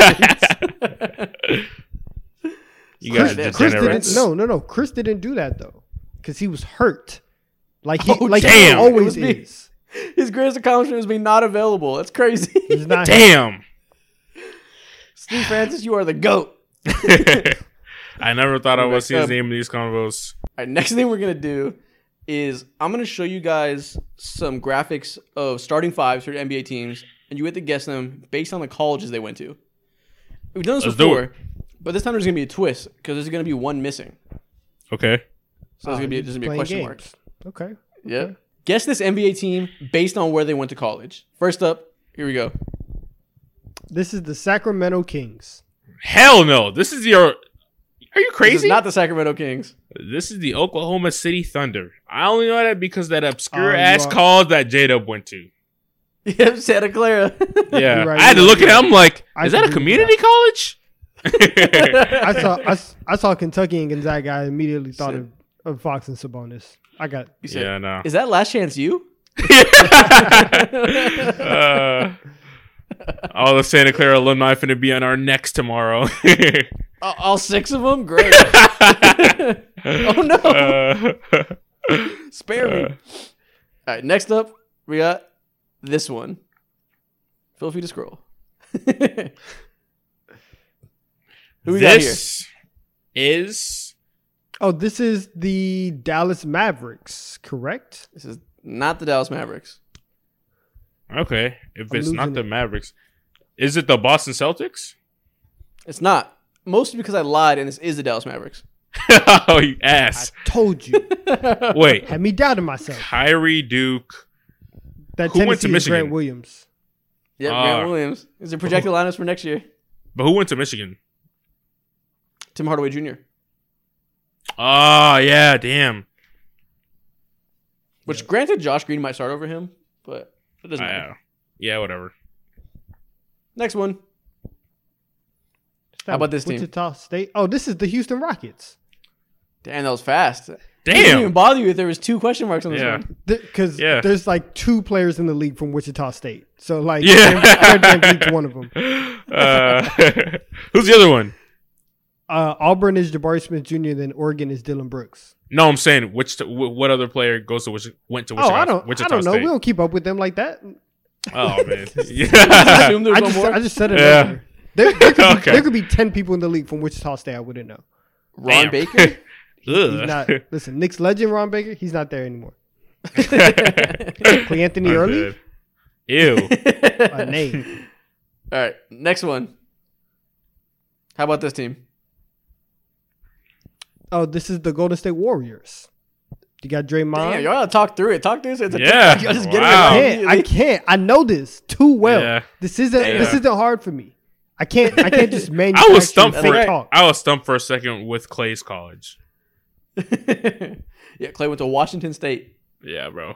That's so forgettable for me, bro. Doesn't even feel real. Yeah, th- yeah, that's what. That's one. If you know where Klay went, you get this instantly. If you don't know, you're gonna struggle. Yeah, exactly. Next one. How about this team? This through. I'll just sit there. Oh, I gotta. I gotta. Talk Ohio through it. State. I have to. U- I have to make up some stuff. I gotta know. This There's is only the Minnesota two Timberwolves. Yeah, there's only two players in the NBA or three players in the NBA who went to UGA. That's Nick Claxton. There's KCP, and then there's Anthony Edwards. Has to be the T Wolves. nice. we already That's for the TikTok. Yeah, it's for Next the one. TikTok. Last up. Damn. Oh, Last up. it either has to be Nick Colorado. Claxton or KCP, and I'm leaning K- uh, Nick Claxton, Villanova. Terrible That's from Carl delivery. Horrible delivery. That's what I'm saying. Yeah, I know it was fucking ass. It has to be Nick Claxton. I have no idea who went to Colorado, but I know that that Mikal Bridges went to Villanova, and I'm taking him. So I'm taking the Brooklyn. Yeah. Nets. Who the hell went to Colorado? Who was that guard? Spencer Dinwiddie. he went to Colorado. I've never seen one college highlight of Spencer Dinwiddie Dang. Dinwiddie in my life. He had no offers like that. He had no motion. That's crazy. Damn. That's bro was crazy. posted. Bro was posted in Boulder. yeah. yeah, man. Just him and Derrick White playing playing mad games of Madden. That's crazy. That's it. Each other. Yeah, nah, man. Damn, Spencer. All right, we got one more video before we get out of here in this long ass pod. Donnavan, I think you have some names that we're gonna blind rank. That's right. How many? What do Hit I us have? with the have five. rank these NBA players without knowing who's next. Gross. All right. Y'all ready? I'm ready. Cool. Rate these NBA players. Rate these NBA players without knowing who's next. You said rate. Oh, rank. Rank these NBA players without knowing who's next. Okay, let's go. Ky- I'm built for blind rankings. Kyle This Kuzma. will be perfect. Kyle Kuzma. That's a quintessential four, I think. What about Wait. you, Mo? Ooh, Kyle Kuzma. He has to be a four. He's a perfect four. Perfect four. He's he's built to be number four. Yeah, perfect mid. Okay. Okay. Fourth place in every race he's ever ran. Donovan Mitchell. he has to be two or one. My gut says two. My brain says maybe one, but I'm gonna go with the gut. He's number two. Let's do two. There's gonna be there's gonna be one true superstar on this list. I know it. Yeah, exactly. There, there's definitely at, at least ten players better than him in the NBA. Jayson Tatum's on this list. I'm feeling it. Number three Calling it three, now. D'Angelo Russell. Ooh. Oh, that's Five. five. Yeah, that's Let's put a him quick. six. Let's put him at six. Let's bury his ass. Damn, bro. Yeah, Leave rumor has five it. vacant. Yeah, rumor has it. D'Lo still shooting them practice free throws, bro. Yeah, no. yeah, All no. right. Yeah. Easy five. Next one, Devin Booker. Look at us. He is Love that. number one. Number one. Number one. perfect. Perfect. Conversation is over. This is a perfect list. Tell me number three. I nailed it. I know it. Jayson Tatum is next. Fuck! I told you Jayson Tatum was on this list. Isaac, you're a bastard. Ah, called why didn't too you stay ten Ah. toes? I was Damn. right. Fuck. You're nasty for having these. You're nasty for having Jayson Tatum last. You're nasty. Jail. Yeah. What can I say? and bro. just like that, this episode is over. Mo, tell people what they should comment. go ahead and comment. Join the Discord. Comment I'm joining the Discord after you join the Discord. Perfect. Facts. Or comment I joined the Discord. Past tense. Tell us you've already done it. And don't lie You know what? Don't lie. Yeah, don't lie. If, you, if, if I find out you commented, you joined the Discord and you didn't, I am going to. What am I going to do to you? Don't even say it. Just know that it's over, buddy. Oh, it's coming. Just know it's coming. Whatever it is, it's on the way. yeah. Go ahead, leave a like. Goodbye.